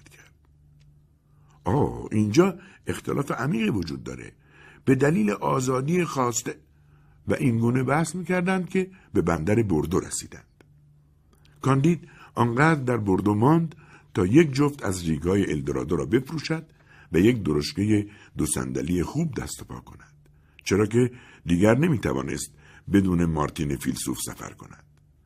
تنها از جدایی از گوسفندش که آن را به آکادمی علوم واگذار کرده بود بسیار ناراحت بود آنها به عنوان موضوع مسابقه سال پیشنهاد کشف چگونگی سرخ بودن پشم گوسفند را مطرح کردند و جایزه به دانشمندی شمالی داده شد که با جمع A و B منهای C تقسیم بر Z اثبات کرد که گوسفند باید سرخ باشد و از مرض کبد گوسفندی می میرد. ولی کاندید با هر مسافری که در مسافرخانه های کنار جاده صحبت می کرد به او می گفتند داریم به پاریس می رویم. این اتفاق آرا در او اشتیاق فراوانی برای دیدن پایتخت برانگیخت که زیاد از سر راه ونیز دور نبود. او وارد پاریس شد و به نظرش آمد که در بدترین روستای وستفالیا است. هنوز وارد مهمانخانه نشده بود که از خستگی راه به بیماری دچار شد. از آنجا که انگشتر الماس به دست داشت و دیگران در بین اساسش متوجه صندوق آهنی بسیار سنگینی شده بودند به زودی کنار خود دو پزشک و چند دوست صمیمی که از کنارش جنب نخوردند و دو بانوی پریزکار که برایش آبگوشت گرم می‌کردند یافت. مارتین گفت یادم میاد که منم تو سفر اولم به پاریس مریض شدم. خیلی فقیر بودم و با اینکه هیچ دوست و پزشکی نداشتم خوب شدم. کاندید در دوران نقاهتش شرکای خوبی در غذا خوردنهایش داشت. در میان آنها که به نظر کاندید بزرگان شهر بودند پدر روحانی کوتاقدی بود که همیشه خندان، مفید، اطمینان بخش و حاضر به خدمت بود و در کمین غریبه ها می نشست و در ازای پولی که به او می‌دادند وسایل خوشیشان را فراهم می‌کرد. این مردک ابتدا کاندید و مارتین را به تئاتر برد. تراژدی جدیدی اجرا می‌شد. کاندید در کنار گروهی بزلگو نشسته بود که این مانع اشک ریختنش در جریان بعضی صحنه ها نشد. یکی از مفسران کنار او در زمان استراحت گفت خیلی اشتباه می‌کنین که گریه می‌کنین. این هنرپیشه زن واقعا خیلی بده و هنرپیشه مرد حتی بدتر. نمایش حتی از هنرپیشه هم بدتره. نویسنده حتی یک کلمه عربی هم نمی‌دونه در حالی که همه این اتفاقات در عربستان میگذره. فردا 20 نقد در مخالفت با او به شما نشون میدم. کاندید به پدر روحانی گفت آقا در فرانسه سالانه چند نمایش اجرا میشه؟ پنج شش هزار تا. کاندید پرسید خیلیه. چند تاشون بد نیستن؟ پاسخ داده شد پونزده شونزده تا. این بار مارتین گفت خیلیه. سپس گفت تمام تناقضها و ناسازگاری هایی که می‌تونی فکرشون رو بکنی در نظر بگیر. اونها رو در حکومت، قضاوت، کلیسا و نمایش های این ملت ابله خواهی یافت. کاندید پرسید این درسته که مردم پاریس همیشه میخندن؟ پدر روحانی گفت بله ولی همراه با نوعی خشم. وقتی مردم از چیزی شکایت دارن با انفجار خنده نشونش میدن. حتی وقتی نفرت انگیزترین کارها را هم انجام میدن میخندن. کاندید پرسید اون خوک چاق کی بود که درباره نمایشی که ازش گریم گرفته بود و هنرپیشههایی که چنان احساس رضایتی به من می‌دادن چرند می‌گفت؟ پدر روحانی جواب داد مریض زنده که کارش بدگویی درباره تمام کتابها و نمایش هاست و از آدمهای موفق بیزاره. از مارهای ادبدونیه که در کسافت و کینه زندگی می‌کنن. کاندید مارتین و پدر روحانی در حال نظاره مردمی که سالن تئاتر را ترک می‌کردند در راپله با یکدیگر صحبت کردند. پدر روحانی برای شام آنها را به محفلی برد. مثل بیشتر شامهای پاریسی بود. اول سکوت بعد یورش واجه های نامفهوم و سپس جوک. بیشتر بیمزه. اخبار اشتباه منطق نادرست کمی سیاست و بدخواهی زیاد. و بعد صحبت از کتاب های جدید. در میان آنها مردی بود که توجه کاندید را جلب کرد و پرسید که کیست. پدر روحانی گفت او دانشمنده که درباره کتابها و تراژدی همه چیز می‌دونه. خودش تراژدی نوشته که با هوی تماشاچیان از صحنه پایین اومد. و یک کتابم داره که تنها کپی اون که بیرون از دفتر ناشر دیده شده به من اهدا شده. کاندید با خود گفت چه مرد بزرگیه. او خود پانگلوسه سپس به طرف او برگشت و پرسید آقا شما بیشک بر این باورید که درست مثل جهان اخلاقی همه چیز در جهان جسمانی نیز در نهایت خوبه. و اشیا جز اونطوری که هستن نمی‌تونن باشن. مرد فرزانه جواب داد نه به هیچ وجه. من همچی اعتقادی ندارم. من متوجه شدم که در جهان ما همه چیز بر خطاست کسی جا و وظیفش رو در جامعه نمی‌دونه. اینکه داره چه می‌کنه یا چه باید بکنه و تمام روز مردم به جر و بحثای بیفایده سپری میشه. نمایندگان مجلس با مردان کلیسا نویسندگان با نویسندگان درباریان با درباریان معموران مالیات در برابر عامه مردم زنان در برابر شوهرها آشنایان در برابر یکدیگر جنگی تمام نشدنی.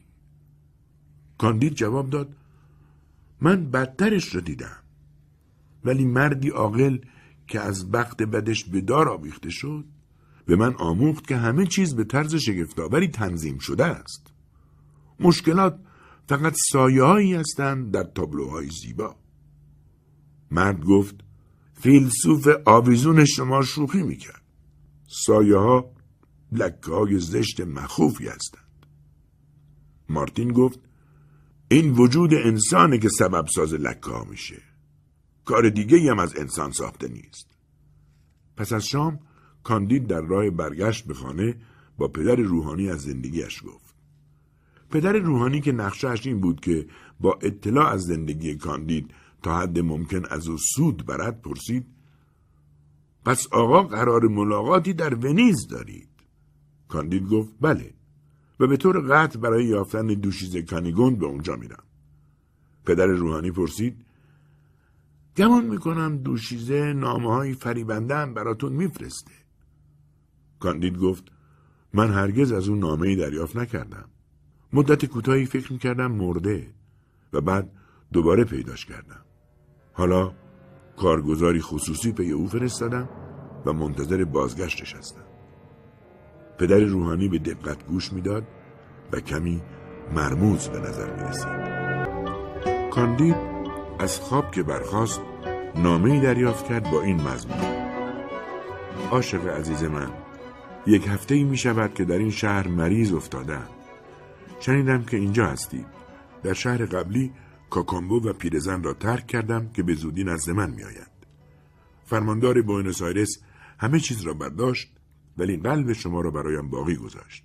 بیایید. این نامه که بسیار غیر منتظره بود کاندید را از شوقی مگو انباشت. طلا و الماسایش را برداشت و با مارتین به هتلی که کانیگوند در آن اتاق گرفته بود رفت. لرزان از هیجان وارد اتاق شد. سعی کرد تا پرده های تخت را باز کند و چراغی خواست. دختر خدمتکار گفت نه نور او رو می‌کشه. کاندید که میگریست گفت کانیگونده عزیزم حالا که نمی‌تونی منو ببینی چرا با من حرف نمی‌زنی؟ خدمتکار گفت نمی‌تونه حرف بزنه. و بعد دستی از تخت بیرون آمد که کاندید با دیدن آن مدتی گریست و پر از الماسش کرد و در همین حال همیان طلا را روی میز گذاشت. در این میان یک مأمور اجرا که پشت سرش پدر روحانی بود وارد شد. افسر گفت خارجی های مشکوک اینجا هستن؟ اونا رو دستگیر کنید. کاندید گفت ولی ببخشید ما رو کجا می‌برید؟ مأمور گفت به عمیقترین سیاه چالا مارتین متوجه شد بانویی که وانمود می‌کرد کانیگونده است و پدر روحانی کلاهبرداری بیش نیستند و خلاص شدن از دست آنها آسان خواهد بود. کاندید با نصیحت مارتین و شوق دیدار دوباره کانیگوند واقعی به مأمور اجرا سه تکه الماس داد که هر کدام ارزش سه هزار قبض تفنگ داشت. مرد گفت آقای عزیز حتی اگر هر جنایتی مرتکب شده باشید شما شریفترین انسان در تمام دنیا هستید. اجازه بدید کاری براتون بکنم. من برادری در نورماندی دارم. اگر کمی الماس به او بدید مثل من از شما مراقبت خواهد کرد. کاندید فریاد زد. اوف چه جونه برایی همین که بتونم از این کشور که میمونا ببرا رو آزار میدن خارج میشم. معمور دستور داد زنجیرها را باز کنند و کاندید و مارتین را به برادرش سپرد. او نیز با سه الماس آنها را در کشتی گذاشت که به انگلستان می‌رفت. این راه ونیز نبود ولی کاندید انگار که از جهنم بیرون آمده باشد امید داشت در اولین فرصت به ونیز بازگردد. کاندید در کشتی آه کشید. آه پانگلوس. آه مارتین. این چه دنیاییه؟ مارتین جواب داد چیزی دیوونه و پلشت. تو تو انگلستان بودی؟ مردم اونجا به حماقت فرانسوی هستن؟ حماقتشون از نوع دیگه ایه. می‌دونی که این دو ملت برای چندین جری برف در نزدیکی کانادا با همدیگه در جنگ بودند و برای این نبرد ظریف بیشتر از ارزش خود کانادا خرج کردند. همین گونه که صحبت می‌کردند کشتی در بندری در انگلستان پهلو گرفت. انبوه مردم ساحل را پوشانده به مرد تنومندی که با چشم بند در عرشه ناوی زانو زده بود مینگریستند. چهار سرباز که روبروی او ایستاده بودند به آرامترین حالتی هر یک سه گلوله در مغزش خالی کردند و انبوه مردم با رضایت به خانه های خود بازگشتند. کاندید پرسید این کارا به خاطر چیه؟ و پرسید که آن مرد بزرگ که با چنان تشریفاتی کشته شد که بود؟ به او گفتند دریا سالار. و چرا این دریا سالار کشته شد؟ دلیلش اینه که به اندازه کافی آدم نکشت. او به جنگ دریا سالاری فرانسوی رفته و بعدا مشخص شد که به قدر کافی به او نزدیک نشده بود. اما دریاسالار فرانسوی هم دقیقا همونقدر از دریاسالار انگلیسی دور بود که دریاسالار انگلیسی از او جواب دادن کاملا درسته اما در این کشور گاهی لازمه برای دلگرمی دیگران دریاسالاری رو بکشند کاندید از آنچه می‌دید و میشنید بسیار گیج و مبهوت شده بود چنان که حتی نخواست پایش را به ساحل بگذارد و بازرگانی هلندی قرار گذاشت که بیدرنگ به ونیز بروند بازرگان دو روزه آماده شد. آنها از ساحل فرانسه گذشتند، وارد تنگه ها شدند و سرانجام در ساحل ونیز پهلو گرفتند. کاندید که مارتین را به آغوش می‌کشید گفت خدا را سپاس. من اینجا کانیگوند دوست داشتنی رو پیدا خواهم کرد. به کاکامبو مثل چشمم اعتماد دارم. همه چیز به خوبی پیش میره. همه چیز در نهایت خوبیه. همین که به ونیز رسیدند در تمام مسافرخانه های شهر به دنبال کاکامبو گشتند ولی هیچ ردی از او نبود. کاندید هر روز میفرستاد تا از کشتی ها و بازرگانان ساحلی پرسجو کنند ولی خبری نبود. به مارتین گفت چطوره؟ من اونقدر وقت داشتم که به سورینام، پاریس، کرانهای پرتغال، اسپانیا و مدیترانه برم و چند ماه در ونیز باشم. اما کانیگوند هنوز نیومده. بدون شک مرده و برای من جز مرگ راهی نمیمونه. بهتر بود تو بهشت زمینی الدرادو میموندم تا به این اروپای نفرین شده برگردم. چقدر حق داری مارتین عزیز؟ همه چیزا جز بدبختی نیست او دچار افسردگی شدیدی شد و از حاضر شدن در اپرا یا دیگر سرگرمی ها سر باز زد. مارتین به او می‌گفت چقدر ساده ای که فکر می‌کنی یه نوکر دورگه با پنجش میلیون تو جیبش به اون سر دنیا میره تا معشوق تو رو پیدا کنه. نصیحت می‌کنم که اونا رو فراموش کنی. کاندید یک روز در میدان سن مارک متوجه یک جوان راهب تیتان شد که بازو به بازوی دختری داده بود. کاندید به مارتین گفت دست کم باید قبول کنی که اینا خوشبختن. شرط میبندم که این دختر و این راهب موجودات خوشبختی هستن. من شرط میبندم که نیستن. برای شام اونا رو دعوت می‌کنیم و بعد خواهیم فهمید. نزدیکشان شد و سلام کرد و آنها را به مهمانخانه دعوت کرد. تیتان با خوشحالی پذیرفت و دختر که مات و مبهود به کاندید مینگریست دنبال او روان شد. وارد اتاق نشده به کاندید گفت یعنی این همون ارباب کاندیده که دیگه پاکت را نمی‌شناسه؟ کاندید با شنیدن این کلمات به او نگاه کرد. آه تو پیش خدمت قصر بارونی پاکت گفت بله آقا شنیدم بلاهای وحشتناکی به سر تمام خانواده بانوی من اومده قسم می‌خورم که سرنوشت منم همونقدر بد بوده کمی بعد از اون که جناب بارون شما رو با اون اردنگی بیرون انداخت منم مجبور به ترک قصر شدم. اگه یک پزشک مشهور دلش برام نمیسوخت مرده بودم. بعد تو خونه او زندگی کردم. زن عجوزه دکتر هر روز بیرحمانه کتکم می‌زد. پزشک یک روز که از زنش خشمگین بود به نام داروی سرماخوردگی چنان داروی قوی بهش داد که زن جون داد. خیشابندان زن از مرد شکایت کردند. او فرار کرد و من به زندان افتادم. بیگناهی هیچ وقت منو نجات نمی‌داد. قاضی منو آزاد کرد و تو خونه او کار کردم. بعد بدون هیچ دستمزدی بیرونم کرد. به ونیز اومدم و از اون موقع زندگی من در خفت گذشته. آقای عزیز اگه بتونی تصور کنی که مجبوری هر نوع دشنام و بیحرمتی رو تحمل کنی و بارها خار و خفیف شی و فقط دورنمایی از سن بالای نفرت آورت بیمارستان و سپس تل کود رو ببینی نتیجه می‌گیری که من از بدبختترین موجودات روی زمین هستم. به این صورت پاکت سفره دلش را برای کاندید و مارتین در یکی از اتاقهای مهمانخانه باز کرد. سرانجام مارتین به کاندید گفت می‌بینی؟ تا به حال نصف شرط رو بردم. کاندید به پاکت گفت وقتی دیدمت خیلی خوشحال به نظر می رسیدی آواز می خوندی و با تیتان به ملایمت رفتار می کردی پاکت جواب داد. امروز می باید برای خوشنودی یک راهب خوشخلق به نظر بیام. کاندید توضیح بیشتری نخواست. برای او مسلم شد که حق با مارتین بوده است. با پاکت و تیتان پشت میز نشستند و غذا خوردند. وقتی تمام شد کاندید از راهب پرسید پدر به نظر من شما کسی هستید که دنیا باید بهتون رشک ببره. سلامتی بر گناهاتون گل انداخته و از سیماتون خوشنودی جلوه گره. برادر شیرو گفت ای کاش تمام تیتانا به ته دریا برن. صد بار وسوسه شدم که سوم ام رو به آتیش بکشم. وقتی پونزده ساله بودم پدر و مادرم مجبورم کردن این ردای منفور رو به تن کنن. اینطوری می‌تونستن پول بیشتری در بیارن. حسادت تفرقه و خشم از دیوارهای صومعه سبز میشن. من برای به دست آوردن کمی پول موعظه هایی کردم ولی نصف اون رو پیر دیر از من دزدید. شبها که به صومعه برمیگردم می‌خوام سرم رو به دیوارهای سلولم بکوبم. مارتین رو به کاندید کرد و گفت خب حالا دیگه شرط نبردم؟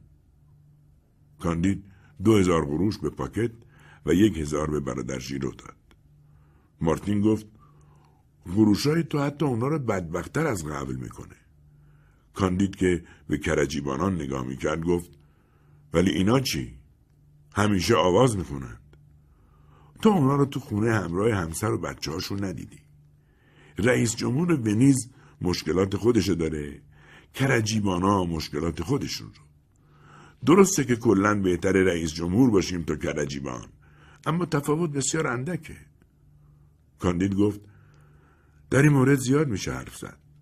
مثلا همین سناتور پوکورانته ای که قصر زیبایی داره میگن مردیه که هرگز رنگ غم ندیده. مارتین گفت من مایلم چنین نمونه ای رو ببینم. کاندید فورا کسی نزد جناب پوکورانته فرستاد تا از او اجازه بگیرد فردا به دیدنش برود کاندید و مارتین به قصر پوکورانته نجیب زاده رسیدند. باغها بزرگ و پر از مجسمه بود. قصر طرح زیبایی داشت. صاحبخانه شهر ساله و ثروتمند به استقبال آنها آمد. پس از نهار کاندید سری به سرسرای بزرگ زد و از زیبایی نقاشی ها در شگفت ماند. سناتور گفت سالها پیش بی جهت اینا رو به بهای گذافی خریدم میگن بهترین های ایتالیا هستند ولی به هیچ وجه منو راضی نمی‌کنن. من تقلید واقعی از طبیعت رو در اونها نمی‌بینم. تابلوهای زیادی دارم ولی دیگه نگاهی به اونا نمیندازم منتظر شام که بودند پوکورانته دستور داد تا یک کنسرتو اجرا شود. کاندید موسیقی را دلنشین یافت. پوکورانته گفت اون صدا شاید برای نیم ساعت شما را سرگرم کنه. ولی اگر کمی بیشتر ادامه پیدا کنه همه را خسته می‌کنه. اگرچه هیچ کس جرأت پذیرفتنش را نداره. موسیقی امروز فقط هنر اجرای قطعات مشکله و اون چه صرفا مشکله نمی‌تونه برای مدتی رضایت بخش باشه. اگر راهی برای شورشی و عظیم کردن اپرا پیدا نمی‌کردن من شاید اون رو ترجیح می‌دادم. کاندید هرچند با کمرویی کمی با سناتور بحث کرد. مارتین کاملا با سناتور هم عقیده بود. پس از شام به کتابخانه رفتند. کاندید یک نسخه از هومر را در صحافی عالی دید و از لرد به خاطر سلیقه خوبش تعریف کرد و گفت این نویسنده محبوب پانگلوس بزرگ بهترین فیلسوف تمام آلمان بود. پوکورانته به سردی گفت نویسنده محبوب من نیست. گزارش همیشگی جنگهایی که شبیه هم هستند اون خدایانی که دخالت می‌کنند ولی چیزی رو تغییر نمیدند اون هلنی که باعث جنگ و بعد در داستان نقشی نداره. اون تروایی که همیشه در محاصره است و هرگز تسخیر نمیشه. تمام اینها به شدت حوصله منو سر می‌برند. گاهی از خردمندان پرسیدم که خوندن این کتاب اونا رو مثل من خسته نمی‌کنه. و اونایی که صادق بودن جواب مثبت دادن. ولی باید به عنوان اثری باستانی اون رو در کتابخونهشون داشته باشن. کاندید گفت جنابالی که همون عقاید ویرژیل رو ندارید. فکرانته جواب داد میپذیرم که دومین چهارمین و ششمین کتاب های آنید عالی ولی در مورد بقیه گمان نمی کنم چیزی به سردی و نامطبوعی اونا وجود داشته باشه. جسارتا می‌پرسم شما از خوندن هوراس لذت نمی‌بری؟ من فقط از روی هوس اونا را خوندم. من هر چه که به سبک و سیاق خودم باشه میپسندم. کاندید که هرگز نیاموخته بود خودش قضاوت کند از آنچه میشنید بسیار شگفت زده شد و مارتین طرز تفکر سناتور را کاملا اقلانی یافت. کاندید گفت اوه یک نسخه از سیسرو. گمان می‌کنم دیگه خوندن آثار این مرد بزرگ خستتون نکنه. ونیزی جواب داد هرگز آثار او را نخوندم. وقتی می‌بینم به همه چیز مشکوکه نتیجه می‌گیرم که به اندازه او می‌دونم و احتیاج ندارم برای نادان شدن از او کمک بگیرم. مارتین فریاد زد اوه اینجا هشتاد جلد از مقاله های اکادمی علوم هست. شاید چیز خوبی در اونها باشه. پوکرانته گفت این طور بود اگر یکی از این نویسندگان احمق فقط یک راه برای سوزن سازی کشف می‌کرد. اما در تمام این مجلدها چیزی نیست جز سیستم های بی اساس. هیچی حتی یک کشف مفید. کاندید گفت چقدر نمایشنامه اونجاست؟ ایتالیایی اسپانیایی و فرانسوی. سناتور گفت سه هزار تا هستن و سه دو جین نمایشنامه خوب تو نیست. مارتین متوجه شد که برخی قفسه ها پر از کتاب های انگلیسی است و گفت حد می‌زنم که جمهوری ها از بیشتر این کتاب های نوشته شده در سرزمین آزادی لذت ببرند. پوکرانته جواب داد بله این که همونطور که فکر می‌کنیم بنویسیم خیلی خوبه امتیاز نوع بشره در تمام ایتالیای ما مردم اون چوره می نویسند که بهش فکر نمی کنن. مردمی که در سرزمین سزارها زندگی می‌کنن بدون اجازه دومینیکن جرأت ابراز عقیده ندارن. کاندید با اشاره به میلتون پرسید که آیا او این نویسنده را مردی بزرگ نمی‌داند؟ سناتور گفت کی؟ اون وحشی که تو ده کتاب با شعرهای پیچیده از اولین قسمت کتاب پیدایش تفسیری طولانی کرده؟ کسی که می‌خواد خود رو با بحثایی که بیشتر از صد بار تهش در اومده قالب کنه؟ من امروز با او همون برخوردی رو می‌کنم که معاصران در کشورش کردن. کاندید کمی از این درشتی ها دلتنگ شد. او به هومر احترام میگذاشت و میلتون را دوست داشت. به پایین باغ رفتند و کاندید زیبایی های آن را ستود. صاحبخانه گفت من چیزی به این بدسلیقگی ندیدم. هرچه اینجا دارم بیارزشه. هنگامی که آن دو جناب لرد را ترک می‌کردند. کاندید به مارتین گفت خب حالا دیگه باید موافق باشی که او خوشبختترین مرده. چرا که از هر چی داره برتره. مارتین گفت یعنی ندیدی که از هر چی داره مترفره؟ افلاتون میگه که بهترین معده ها اونایی نیستن که همه غذا رو پس می‌زنن. کاندید گفت خب پس من تنها مرد خوشبخت هستم یا خواهم بود وقتی که دوباره دوشیزه کانیگوند را ببینم اما روزها و هفته ها سپری شدند و کاکامبو باز نگشت. یک روز عصر وقتی کاندید به همراه مارتین آماده شام خوردن با غریبه هایی می شدند که در مهمانخانهشان اقامت داشتند مردی از پشت به او گفت آماده باش که با ما اینجا رو ترک کنی. کاندید برگشت و کاکامبو را دید. تنها دیدن کانیگون می توانست او را بیش از این خوشحال کند. دوست عزیزش را در آغوش کشید. کانیگوند اینجاست؟ منو پیش اون ببر. کاکامبو گفت او اینجا نیست.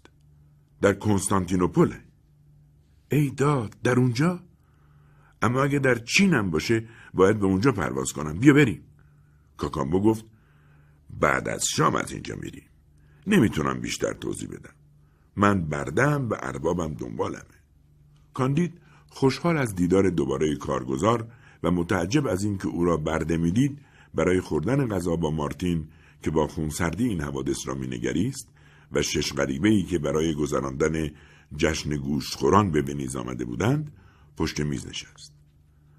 با تمام شدن غذا کاکامبو به یکی از غریبه ها گفت اعلی حضرت هر وقت بخوان کشتی آماده است. شامخورها در بهت به هم نگریستند که پیشخدمت دیگری به اربابش نزدیک شد و گفت اعلی حضرت ها تخت روان شما آماده است. شگفتی دو چندان شد.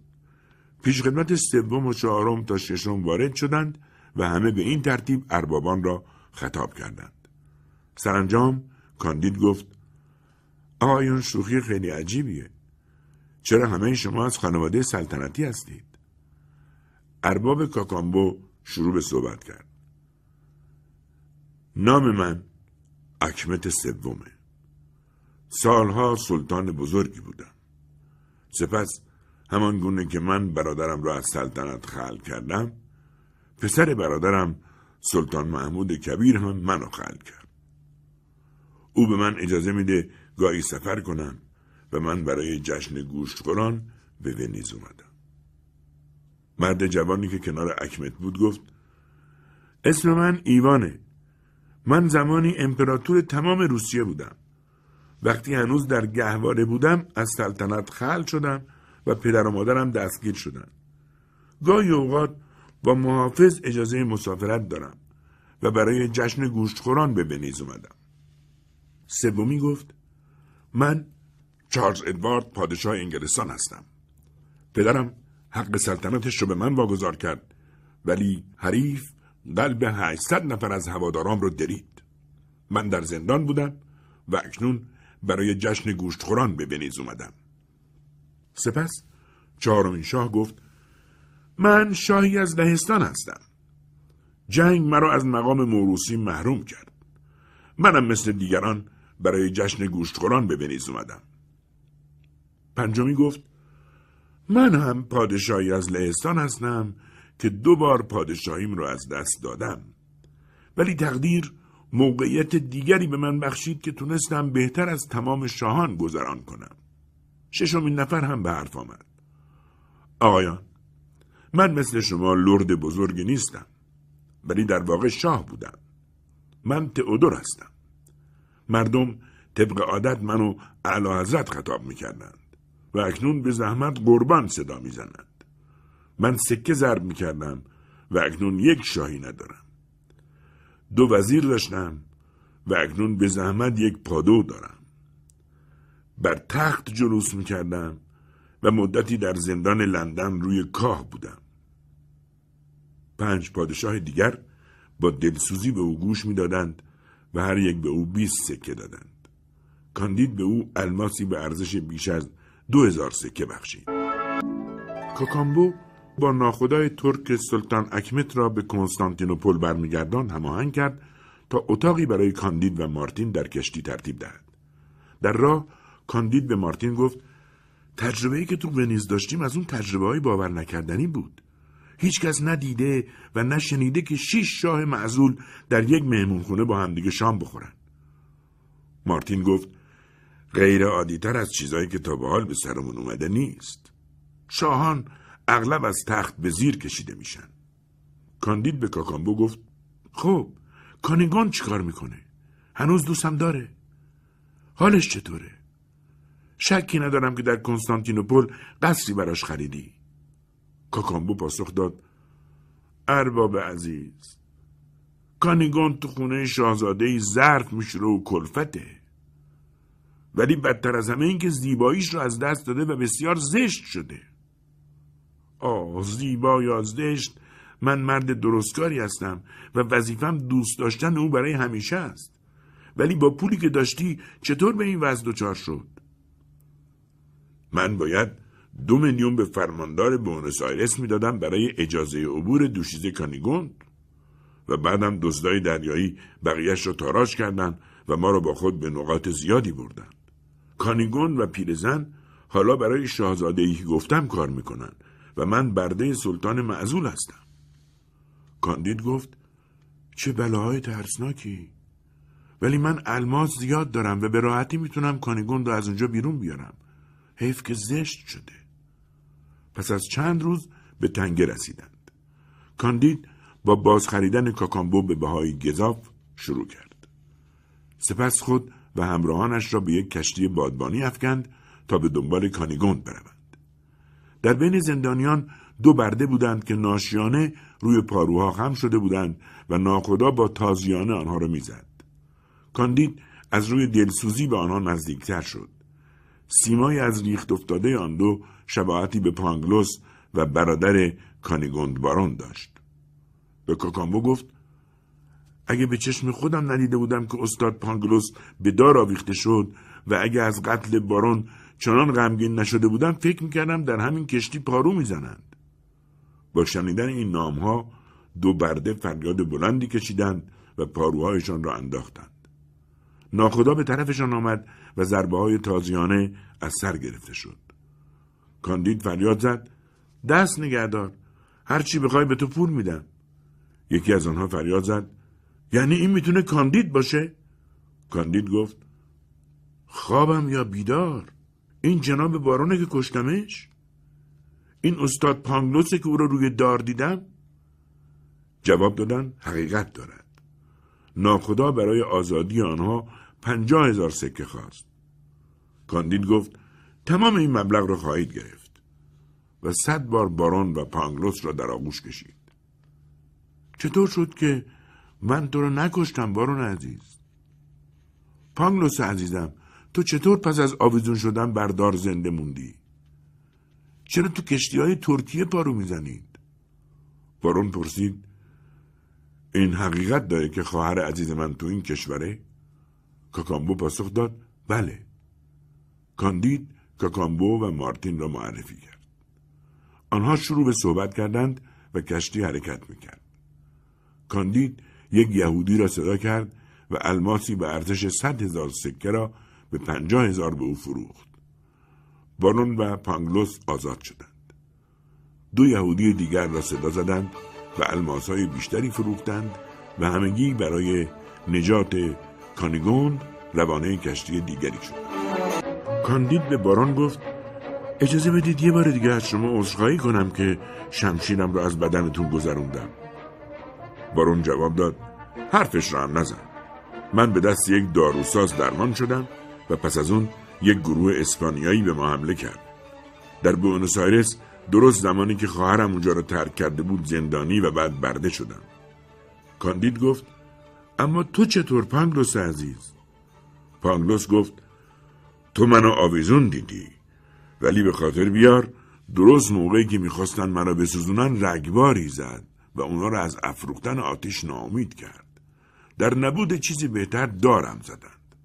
در واقع معمور اعدام این تشریفات رسمی عالی میسوزوند ولی کارش دار زدن نبود. ریسمون خیس بود و بد گره زده شده بود. خلاصه هنوز نفس میکشیدم. یه جراح جسدم رو خرید و به خونه برد تا تشریح کنه. ابتدا یه برش صلیب شکل از ناف تا ترقوه در من ایجاد کرد. این باعث شد که بلند فریاد بکشم و جراح از ترس پا به فرار گذاشت. زنشم به خاطر سر و صدا از اتاق بغلی وارد شد و ترسید. سرانجام جراح جسارت به خرج داد و دوباره منو دوخت. حتی همسرش از من پرستاری کرد. پس از دو هفته حالم خوب شد. جراح برام کاری پیدا کرد. به خدمت تاجری ونیزی در اومدم که به دنبالش تا کنستانتینوپل اومدم. کاندید گفت خب پانلوس عزیز حالا که دار زده شدی تشریح شدی خرد و خاکشیر شدی و محکوم به کار در کشتی شدی. هنوزم فکر می‌کنی که در دنیا همه چیز در نهایت خوبه؟ پانگلوس جواب داد من هنوز سر حرفم هستم. بالاخره من یک فیلسوفم و حق ندارم انکار کنم. به علاوه نظم از پیش برقرار شده عالی ترین مفهوم در دنیاست کاندید بارون پانگلوس مارتین و کاکامبو داشتند در کشتی ترک داستانهای خود را برای هم تعریف و درباره علت و معلول این جهان شرارتهای اخلاقی و جبر و اختیار مشاجره می کردند که به کرانه های خانه شاهزاده رسیدند. نخستین منظری که به چشمشان آمد کانیگوند و پیرزن بودند که حولهایی را به بند می آویختند. رنگ بارون از آنچه می‌دید پرید و عاشق دلشکسته کاندید کانیگوند دوست داشتنی را با پوستی بیرنگ چشمانی خون گرفته و گونه چروک دید و از وحشت سه قدم پس رفت. سپس تنها از روی ادب جلو آمد. در همسایگی آنجا باغ کوچکی بود. پیرزن برای آینده بهتر گروه پیشنهاد کرد تا آن را از آن خود کنند. کانیگوند نمی‌دانست زشت شده. هیچ کس به او نگفته بود. او با چنان لحن استواری وعده کاندید را به او یادآوری کرد که کاندید خوب جرأت نکرد آن را رد کند. بنابراین نزد بارون رفت تا به او بگوید که با خواهرش ازدواج خواهد کرد. بارون گفت من هرگز این گستاخی شما را تحمل نخواهم کرد. نمی‌گذارم چنین سالی اتفاق بیفته. خواهر من مگر با بارونی از امپراتوری ازدواج نخواهد کرد. کانیگوند خود را به پای او انداخت. او تکان نخورد. کاندید به او گفت خیلی احمقی. من تو را از کشتی نجات دادم و بهای آزادی تو و خواهرت رو پرداختم. او زشته و من اونقدر خوبم که اون رو زن خود کنم و تو حق خود می‌دونی که با این درخواست مخالفت کنی؟ بارون گفت تو می‌تونی منو دوباره بکشی ولی تا وقتی زنده هستم نمی‌تونی با خواهرم ازدواج کنی. کاندید آرزوی قلبی برای ازدواج با کانیگون نداشت اما گستاخی بیش از حد بارون او را مصمم به ازدواج کرد. کاندید با پانگلوس، مارتین و کاکامبو مشورت کرد. پانگلوس رساله عالی تنظیم و با آن اثبات کرد که بارون نسبت به خواهرش حقی ندارد و او می‌تواند بر اساس تمام قوانین امپراتوری با کاندید ازدواج طبقاتی کند. مارتین پیشنهاد کرد که بارون را به دریا بیاندازند و کاکامبو گفت او را به ناخدا پس بدهند تا او را به روم بفرستند. این بهترین دیدگاه به نظر رسید. پیرزن هم موافقت کرد و چیزی به خواهرش نگفتند و نقشه پیاده شد.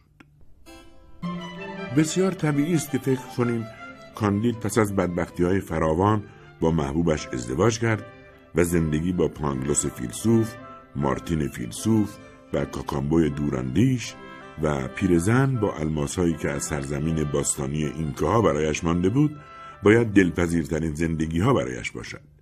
ولی او از یهودیانی که جز مزرعه کوچکش چیزی برایش نگذاشتند فریب بسیار خورد. همسرش روز به روز زشتر و ترشروتر می‌شد و پیرزن ناخوش. کاکامبو که در مزرعه کار می‌کرد از پا افتاده بود و پانگلوس از اینکه دیگر نمی‌توانست در دانشگاه های آلمان بدرخشد نومید بود.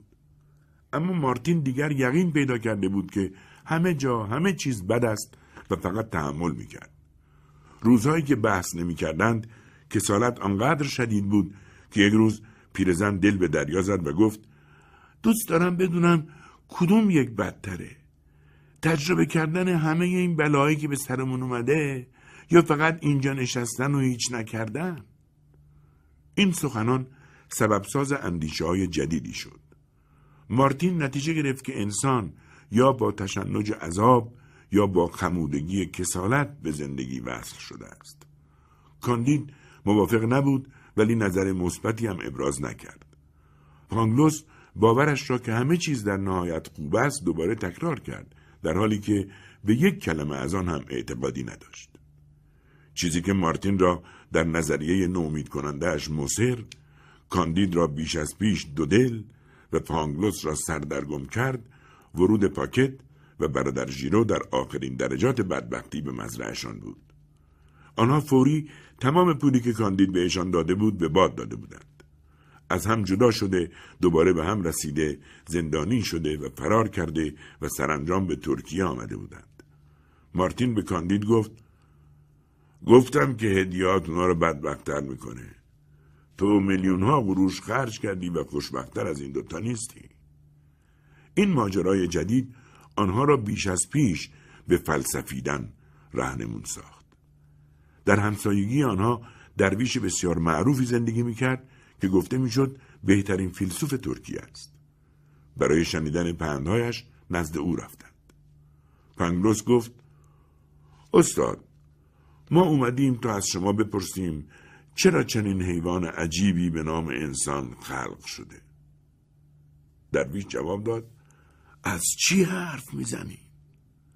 به هیچ کس مربوط نیست کاندید گفت اما شرارت بسیاری چهره زمین رو پوشونده پانگلوس گفت ما باید چه کنیم؟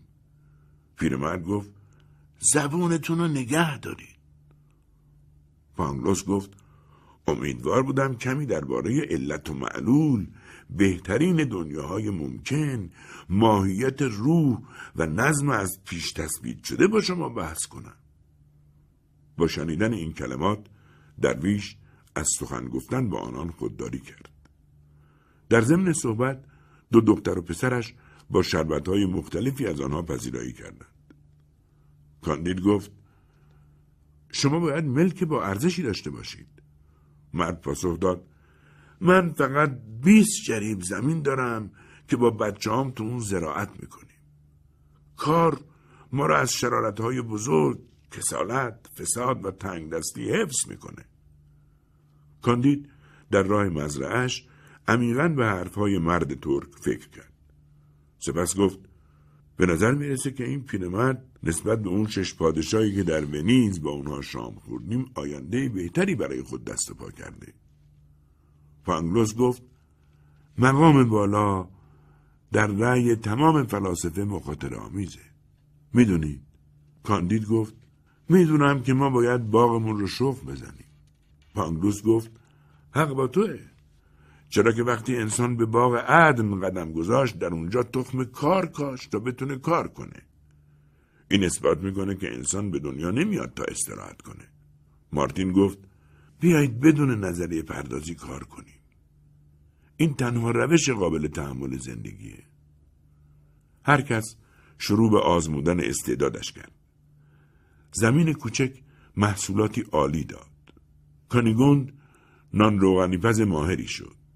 پاکت گلدوزی می‌کرد و پیرزن رخشویی حتی برادر جیرو هم کار مفیدی انجام می‌داد او درودگری خوب و مردی شریف شد و پانگلوس گاهی از روی عادت به کاندید می‌گفت تمام حوادث در بهترین دنیاهای ممکن به هم پیوستند چرا که اگر تو از یک قصر عالی به خاطر عشق کانیگون بیرون انداخته نمی شدی؟ اگر زیر فشار تفتیش عقاید قرار نمی گرفتی؟ اگر پای پیاده قاره آمریکا را نمی پیمودی؟ اگر شمشیر به باران فرو نمی کردی؟ اگر گوسفندان الدورادویت رو از دست نمی‌دادی نمی‌تونستی اینجا بشینی و مرکبات و پسته بخوری کاندید گفت حرفی نیست اما ما باید باغمون رو شخم بزنیم